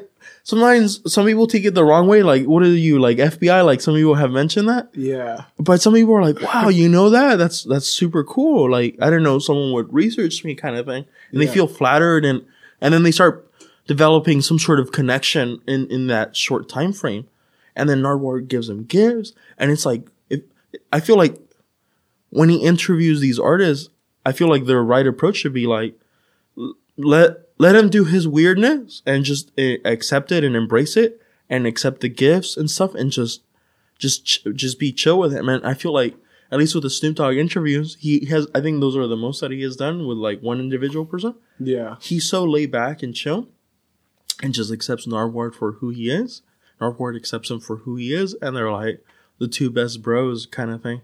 And it's just like I'm like, dang, that's super cool. This is interesting, and I wish that they did more. I wish that they had, they just had a show by themselves, you know, Yeah. the Nardwuar slash Snoop Dogg show, and, and just you know, and uh, I don't know. They could talk about any random thing, and I would watch it, man wow. they could talk about you know back to the chicken wings making your the, the best chicken wing ever i would totally watch i would watch them to just talk about paint drying you know I, I would totally watch it because i think that they could make it interesting what do you uh do you, you know about Snoop show? Uh, He- has he's on a this, couple, right? Internet show GGN.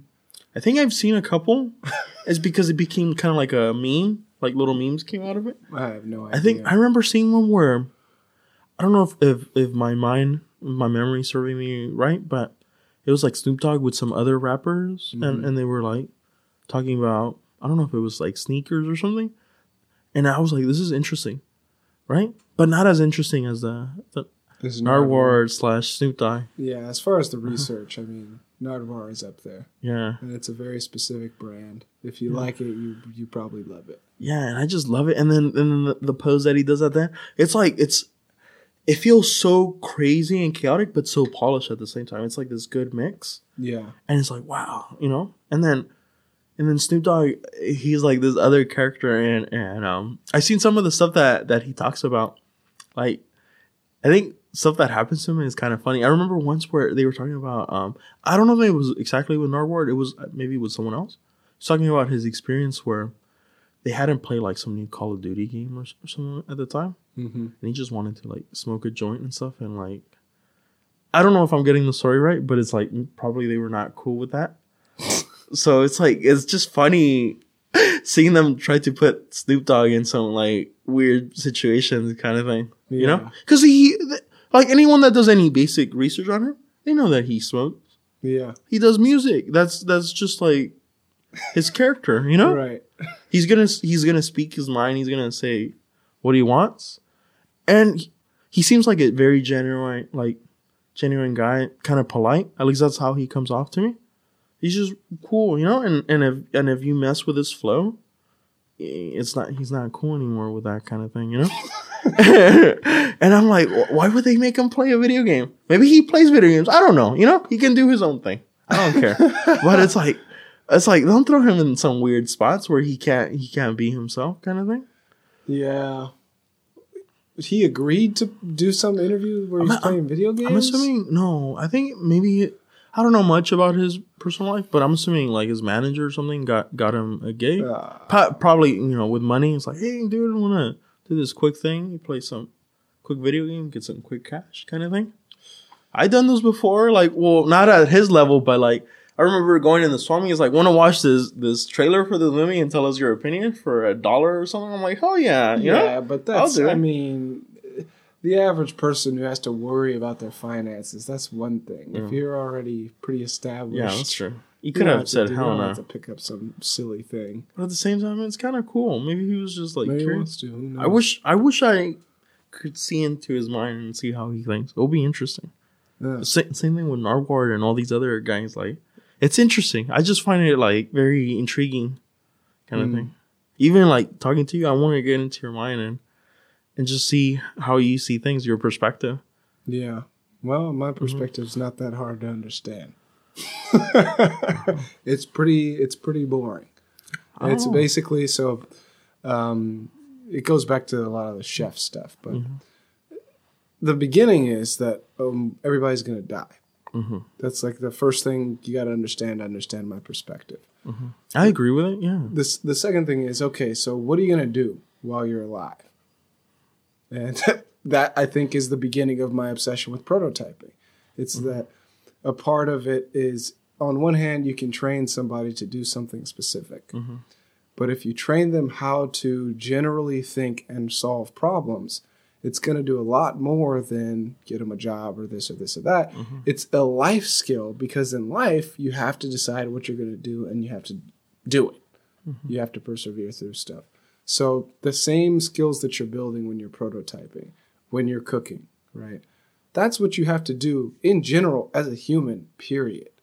And I think if you understand that and you accept that as a basic reality of our existential truth of like this is what's going on right now, mm-hmm. then that's all you have to understand to understand my perspective. Why chefs? Why sheep? Why do a podcast? Why live in the mm-hmm. domes? Why do this? Why do that? Mm-hmm. Well, it's all the same thing, which is that you have to come up with some way of living.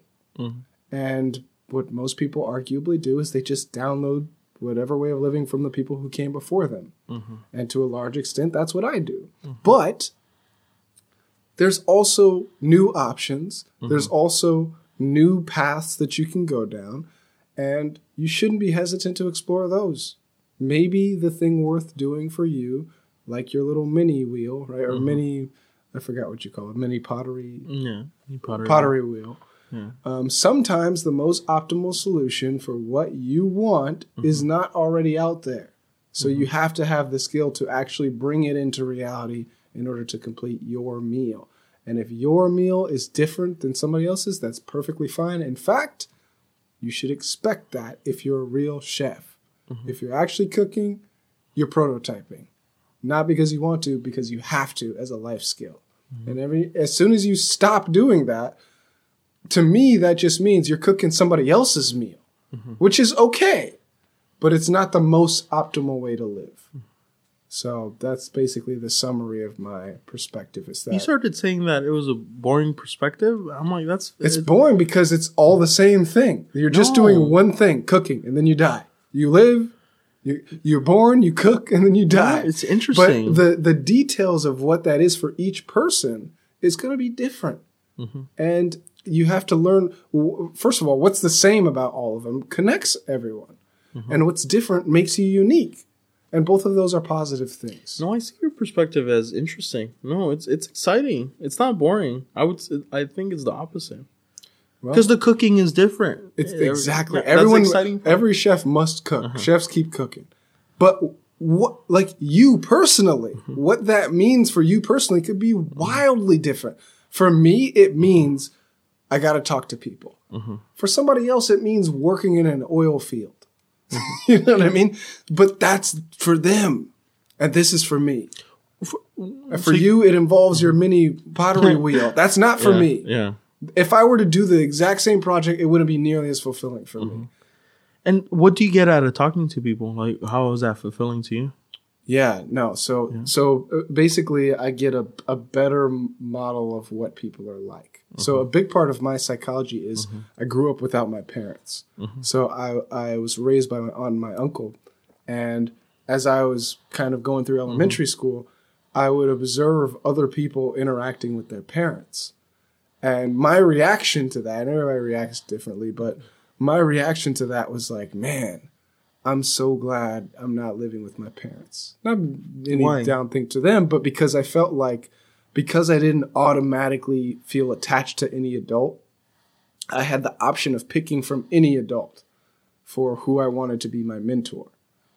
So I I personally feel like my mentor, I always had like five or six mentors at every mm-hmm. point in my life because I just gravitated toward people hmm. Who had skills that I cared about. Mm-hmm. And sometimes it was, you know, family members, my aunt, my uncle, whatever. But most of the time it was just like kind of random people that were just adults and for whatever reason they were willing to put up with me. Mm-hmm. So a, a big part of my childhood was like getting like learning how to be a great mentee. Mm-hmm. So I see it as like there's competition for if if you use the analogy of students and teachers, the great teachers want good students and the good students want good teachers, but there's several good teachers and several good students. So there's like this kind of ebb and flow of competition for like, can I get with the, the greatest teacher that I can get with? Mm-hmm. And then for the teachers, well, can I get the best students that I can get? Mm-hmm. And there's a balancing point. And one of the things that I felt like not being around my parents allowed me to do was mm-hmm. I saw this ebb and flow since I was in like second grade. Mm-hmm. And since I cared about it that early on, by the time I was in like middle school or high school, I would just run laps around people because the way that I move through the world is very much like, you know, I need to cook. Mm-hmm. So similar to you finding that wood shop person, that's mm-hmm. so much of the challenge. The challenges are really like, can I find mentors? Can I develop skills? But the order is, can I develop skills? Can I find mentors? Because like you, when you develop skills, you become a better candidate for your specific mentors. Hmm. So the ebb and flow is like if you do what you want to do as hard as possible, you attract the people who are looking for those character traits in their mentees. And if you can do that, if you can keep that game going, then you just you're always going to have a mentor. That's super cool. Yeah. So again, you just cook. That's the solution. It's always cook harder. It's always step your chef game up is always the solution basically. What I what I'm really digging about your perspective, you know, in your in your personal situation, I see how you took something that maybe you know the normal person that does you know have a mom and a dad. Yeah. If they were to get stripped of that, they would see it as a negative. But the And way I I'm seeing- probably did for a uh-huh. while before all Yeah. of this, but yeah. but I, I see how you can turn it into a positive, and, and I like that. You know, Yeah. I like that idea that how, exactly like you explained, you can pick and choose. You can mentors. choose. Yeah. pick That- and choose your own adventure yeah, kind like- of thing. Yeah, it's like Yeah. everyone else has an assigned mentor. Yeah. I'm a free agent. Yeah. So anybody who's down to help me, they're on my team. Whereas for other people, that's still true, Mm-hmm. but there's a buffer because they they they still default to their parents. Mm. Whereas to me, there's no buffer at all. As Mm-hmm. soon as I find a better mentor, that's if they're willing to have me, that's it. And that's kind of dictated my growth, and it's been very um, it's been very cool to to to to be able to do that. And uh, the extreme examples are from jail. So I went to Mm-hmm. jail as a college educated person. So like you know, Can I ask at what age? Like what? How long ago? uh, Like this was in the timeline? 2015. So I was 21, 22, Mm-hmm. maybe tw- probably 22. And um, of course, you know, uh, jail is like largely where the people who don't have high school Mm-hmm. diplomas and don't want them Uh, that that's the majority of the population in jail. People overwhelmingly are, you know, getting ready to go to prison. In fact, one of the weird things is prison by most inmates is seen as better than jail, even though it's the place where you go if you have, you know, uh, felonies and because apparently they say, and you know, who knows what the motivation for this is, but they say that the conditions are better because it's designed for people to live there. So people do life in prison, but jail is only for one year. I mean, now it's different in California because there's overpopulation. Some people serve prison sentences in jails, but generally speaking, jails are for one year or less, prisons are for one year or more. So people say the conditions are slightly better. I don't know. I didn't go to prison, but um, when I went in, this I this mentality of like I am already good at finding mentors and not really compromising is very helpful because you're you're less desperate. You know, like even though I had no street knowledge, I mean, I was crazy. That was what I had going for me. Um, but I didn't really know anything about the, the world of the streets. I was just a college student who lost his mind and then ended up there. There are a lot of things about um, being kind of uh, open to whatever is being offered and understanding the, the mentor mentee relationship that made things really easy for me. Um, even though I didn't know anybody, and even though it was actually a potentially dangerous place, um, you know, one of the crazy things is I saw this guy get jumped, and uh, What was the reason? I don't know. To this day, I still don't know. And um, and he and his cousin or something, he and whoever he came in with got jumped, but they were only there for two days, and they were like street guys. You know, they they they like they were involved in a bunch of criminal activity before. They had been to jail before, and I had been there for maybe two months, mm-hmm. and I'm watching this guy get his face stomped out, and I'm just thinking like, how bad do you have to mess up to where the guy who went to college studying like you know advanced ma- i was a math dude in college. I was doing linear algebra on winter break how is it that that guy is better at surviving in jail than you mm-hmm. and i realized like there's a lot to say about adaptability that came from those earlier years mm-hmm. that you know I, I- just didn't realize that other people weren't developing in that way Maybe his variables just like lined up and he created the perfect. he pissed like some people off, yeah. but he wasn't able to undo it. You know, like yeah, you might get people annoyed, but like there's got to be some like there's usually some options. Unless he, unless he was a snitch, then there's no option. But how would anybody know that you were a snitch? You know what I mean? There's got to be something that you've done to out yourself. Anyhow, um, yeah, I, one of the weird things is I started rapping in jail, and like uh, Did other people enjoy it or? Yeah, people really enjoyed it. Mm-hmm. Pe- What I was going to say is there's there's producers there. Uh, first of all, obviously there are rappers, but there are people who produce music, and they're like, it might not be a bad thing for you to actually try to make money rapping. You know that, right? You know, mm-hmm. like that's an option, right? And I'm like, yeah, but I like doing stuff for fun. You know, mm-hmm. I like the purity of it. For me, it's like journaling, and um, you realize after like there are people who are willing to fight for me. Why? Because of stupid stuff. You know what I mean? Like I, I remember one time uh, there was this older guy, and we were all sitting down at a table, and there's seniority rules for chairs, and uh, he's like, um, I didn't really give a fuck about the seniority rules, but I had been there for long enough so that I had a chair, I had a spot at the table, and I said, man, if you want to just sit in my chair, it's fine. I don't really give a fuck and he he came up to me and he said, "You know, I really respect what you did there. You know, I like how you're you- you're looking out for your elders." And I said, "Yeah, it doesn't fucking matter, but you know, for what it's worth, thanks." and then uh, later on, I ended up getting moved to another facility. That guy was in the other facility, and he was like, "Oh yeah, I remember this guy." And uh, I went out for a walk because I go for strolls. You know, I like to think things through. Mm-hmm. And this guy was like, I'll shadow you. and I was like, yeah, I mean, not really necessary. I don't have a problem with anybody or anything, but mm-hmm. thanks. He's like, no, no, no, I got you. and then from then on, he was like my goon for the mm-hmm. until I left, which was weird. But it was a situation where it was like, well,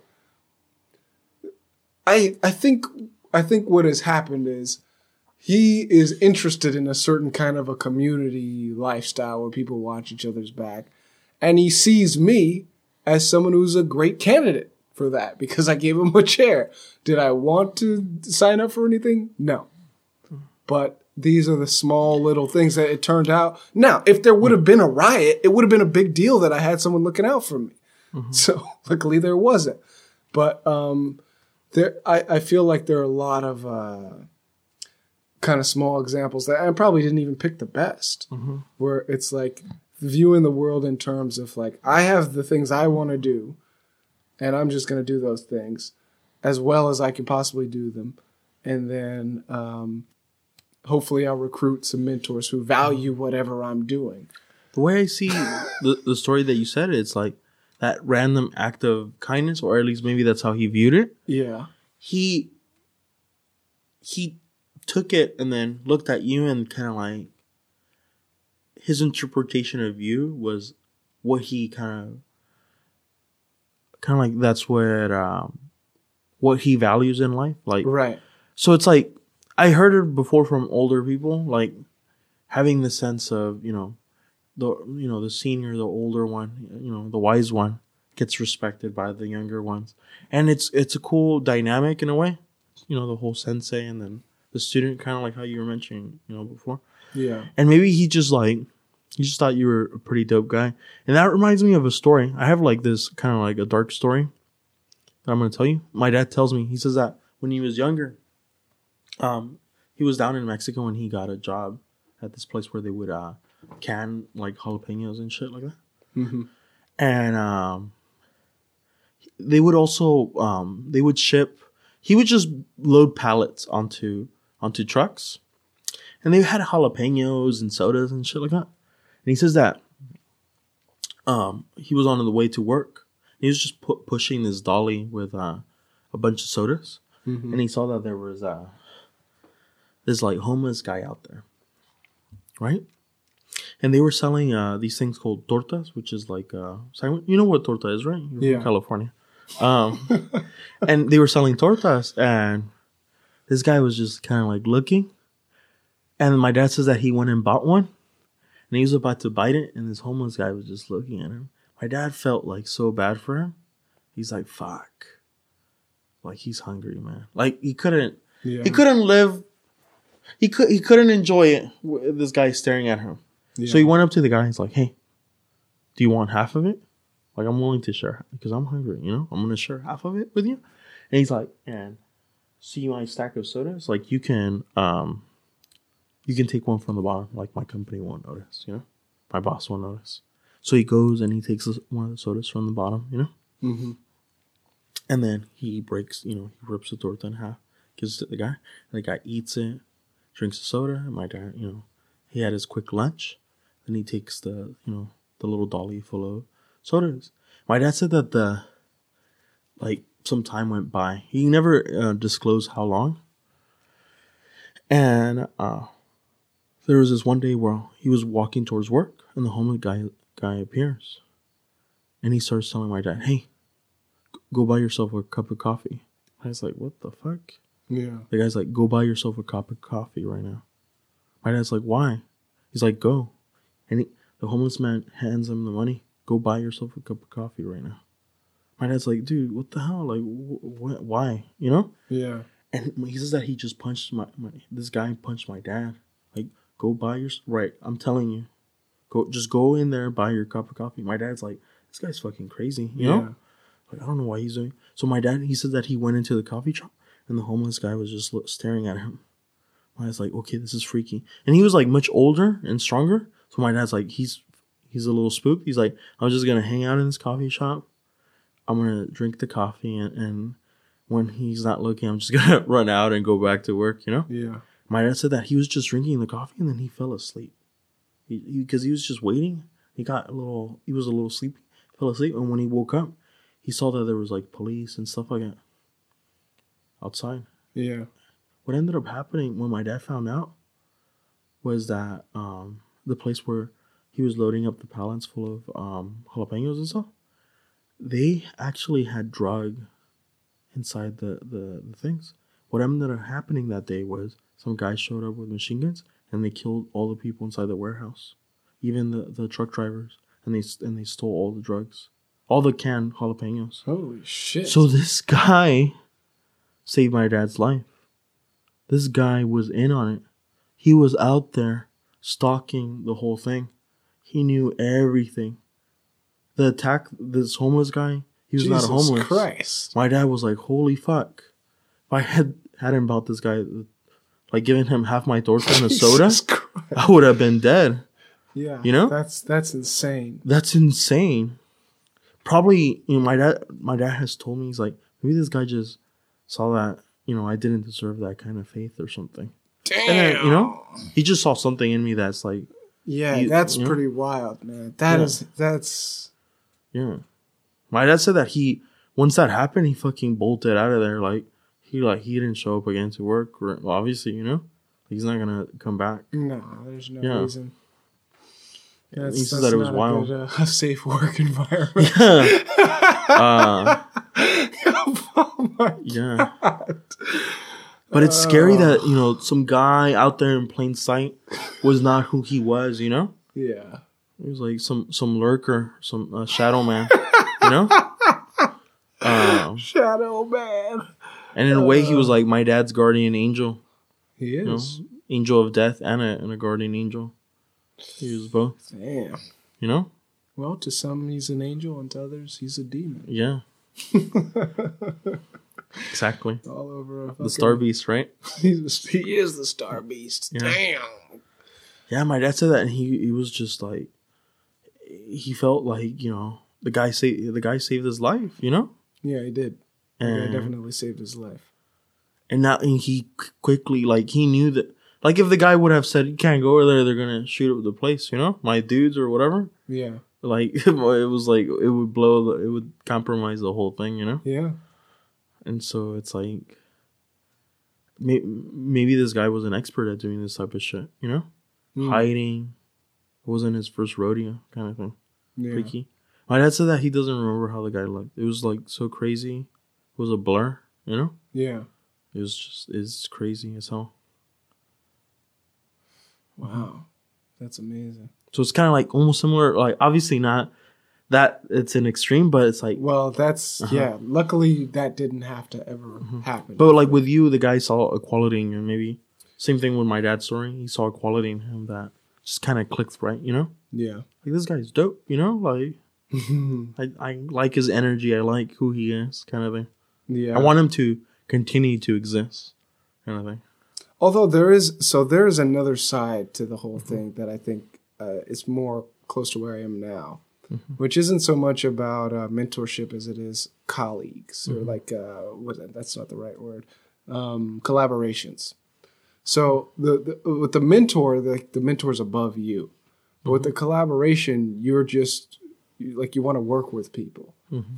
and um, I feel like I'm largely building up for collaborations Mm-hmm. more now in my at this point in my life than I am mentors because it's like there's it, there might not be anyone who knows how to do the one thing that I want to do. Like it's mentorship works more when somebody already understands the ins and outs and they're teaching you. What do you want to do? What, what's your mission?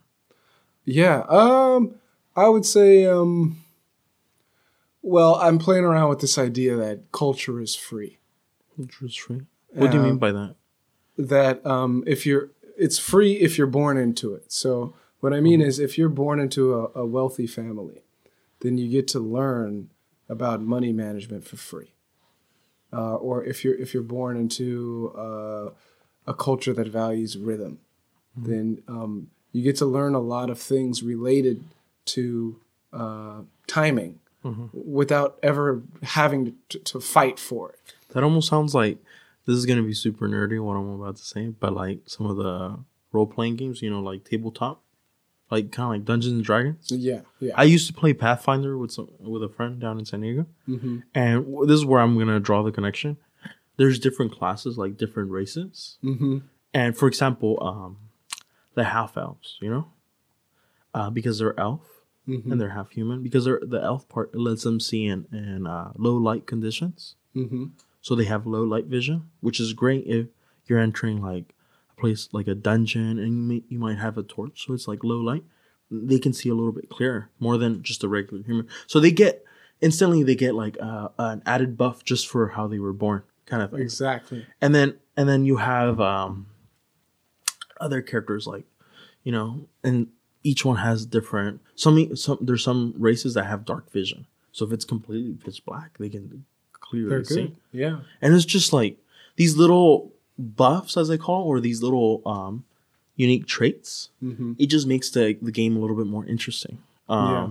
and so i completely see what you what you you know going back to the real world not the the fantasy board games but um i completely see it Well, and different yeah. cultures there's different there's different things that they value and you Mm-hmm. get to learn that set of skills or that belief and stuff and it, it can uh it can you could potentially uh exploit it in a in a positive way i don't mean in a, in a negative right and, and embrace it and then and then uh, go off and do something interesting with it or or cool or something that would benefit others or yourself any way you know any way you want so I, I completely see it. Uh, I, I now I'm starting to wonder in my culture what what what's the what's the bonus? You know, what's the What's Dungeons and? Dragons Yeah. bon- bonus that I have? What you know?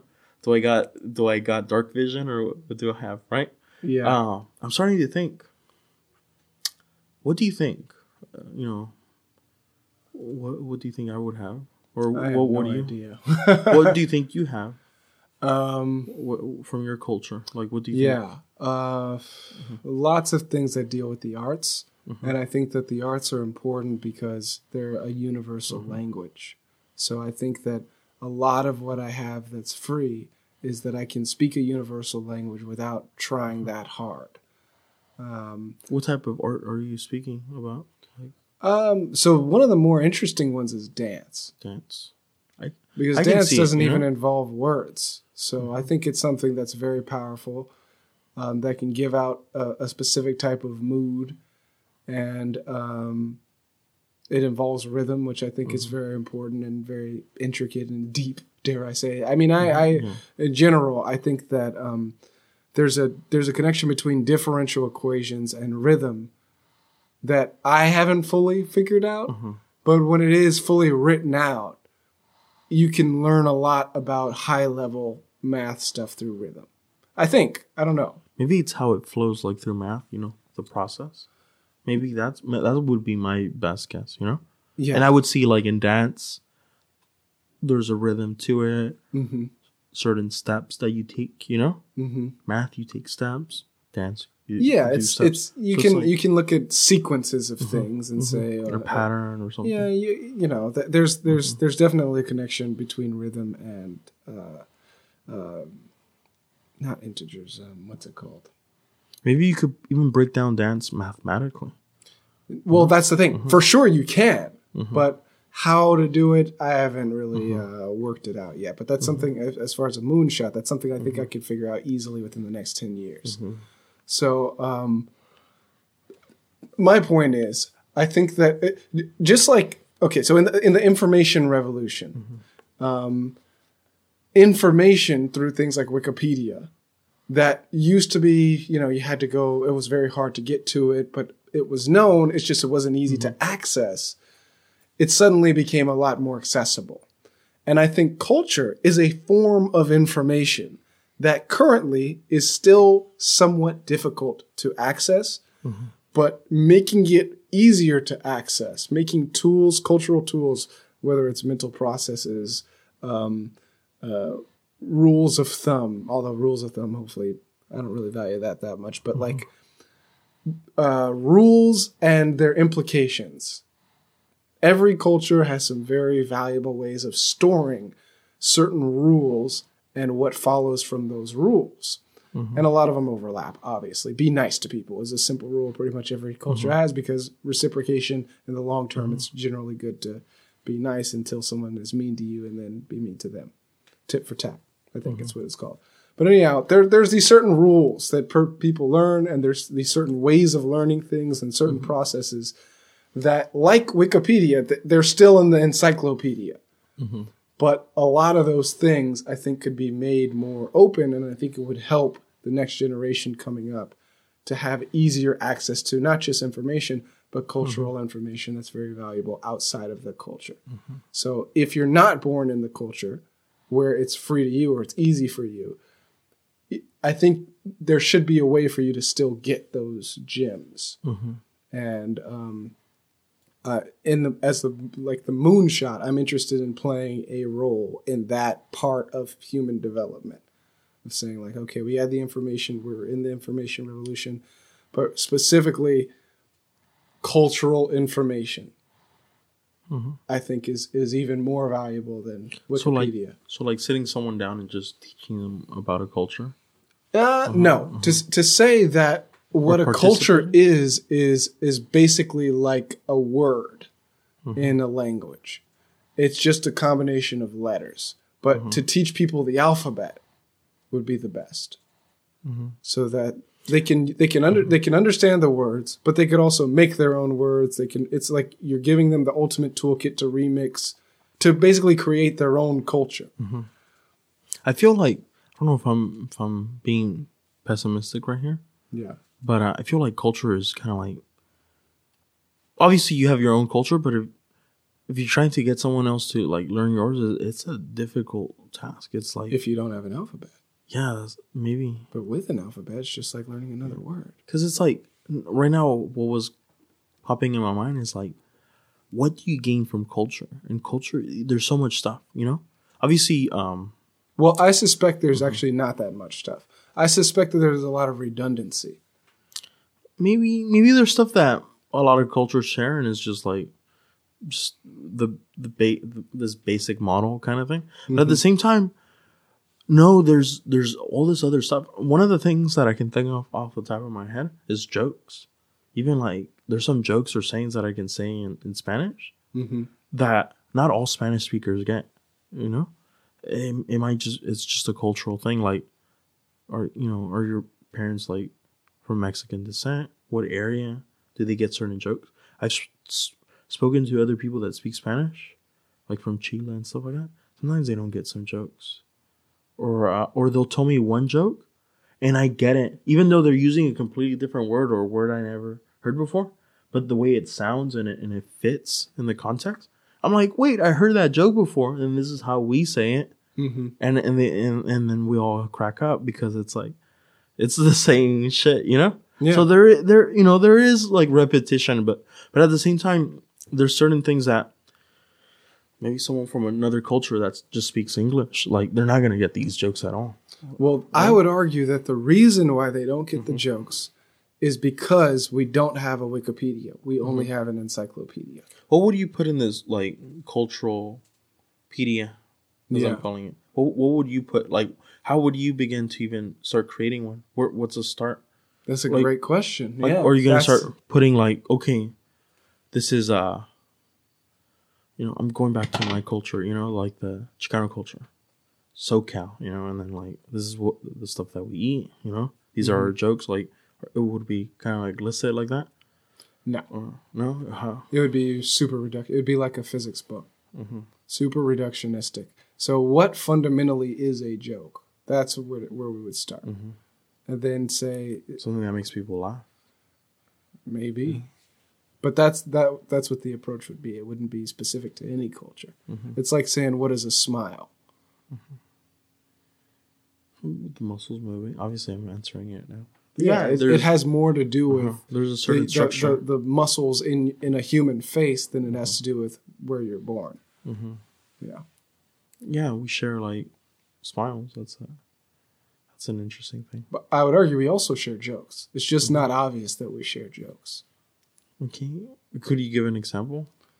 Uh, a rough thing would be a joke uh, involves a something that is broken in a way that the the listener underst- it, the listener has to know that something is broken. So if if it's broken, but the listener doesn't understand what's broken, then it's then they're not going to understand the What joke. do you mean by broken? Like, that there's a there's the norm, there's whatever is the expected connection of ideas, and then there's something that's off from the norm. And that's supposed to be the funny. It it at least has to have that Mm-hmm. in order for it to be a joke. Now I don't know if that's actually true for a joke. I remember, you know, growing up, one of the channels that I loved watching was Comedy Central, and I would watch that st- the stand up, Mhm. and I noticed that some of the the funniest jokes, at least personally, were the ones that they point out fucked up shit in, in society or like reality. Mhm. You know, especially that. um Well, think about it. If it's pointing out something fucked up, that's the part that's broken. Yeah. The society itself. Mhm. And the expected thing is that the society is not broken, but it is. And then everybody has a laugh, but then at the same time, it's like at that very moment, it's like yeah, laugh and you feel good. But then you start later on, you start thinking about that joke. It's like fuck, we're so fucked up. Like, how can we fix this? Yeah. But then at the same time, if you fix it, there's no joke anymore. Not that joke, Yeah. but another joke exists. Maybe, All yeah. you need to do is find something else, and then The joke could even be how long it took to fix it. yeah, You know, sure. like fuck. You know, it's like hey, you know, it's you know, how many idiots does it take to to fix this? You know. Yeah. yeah. So I would say uh, super reductionistic physics style. Think of it as the alphabet so that now we can all understand the words. That's pretty cool. Universal alphabet. It's one of those projects where you know there's it's it's it, it's it's not um it's not even close to being started. So anything that I say now, it's probably going to be meaningless a year from now. But mm-hmm. when it that is the general direction, hopefully it's something in that direction. And again, mm-hmm. this is like ten years. I would love that. to see see something like that. I want I want to I want to see you accomplish your goals. Well, the goal mm-hmm. isn't even defined yet. So Well, I want to see uh, the progress. you can, have. well, you can see stuff right now that I've already done. So you can listen to my first mixtape, Elmwood Recipes, for when I wrote in jail. First mixtape I wrote. It's Can all, you send me the link and stuff? Yeah, I can send you a link. Oh, I'll send you a link to this and Elmwood Recipes at the same That's time. awesome. Yeah, and uh, because it's a classic hip hop thing, it's it's mm-hmm. very much like stolen beats from YouTube, mm-hmm. bars. The stuff I make now is a lot more abstract, but it's mm-hmm. still hip hop. Where I'm thinking of doing a Dr. Seuss type of thing over the summer, possibly, where all of it's like pretty vague. Uh, uh, I put one foot in and one foot out. I don't know where you're from about. I don't know what you're about, or something like that. Where it's mm-hmm. like, you know, it's pretty open to interpretation. I one foot in, one foot out. What does it mean? Nah, Could be a dance. exactly. It could be a dance. It could be a lot of things. It could mm-hmm. be me talking about the World Trade Center. Who knows? Mm-hmm. So, um, yeah, I, I, I feel like a there. I, I, it's not fresh in my mind everything that I've done. So that's part of the reason why the website is useful. It's like, well, you could just scroll through, and if anything catches your eye, then that's what it is. Mm-hmm. Um, but there have been some. I, there might be. I the only time that I've done things that actually are cultural mm-hmm. is I think is through the music. So if you mm-hmm. read lyrics, then maybe you'd see something that you'd like. Everything else, the comics, there's no words, so you just look at pictures. If you like them, you like them. If not, you don't. Now I'm curious. I want to. I'm. I want. You, I feel like you would really like the uh, the images. That's the 1st mm-hmm. thing I ever did was the the comics, and then mm-hmm. the next thing was the music, mm-hmm. and then the podcast, and then the math papers, and and now I just continue with the music and the podcast. But um, yeah, I, I, I my papers are very much boring, like analytical papers. Like they're academic, and I only have a few of them.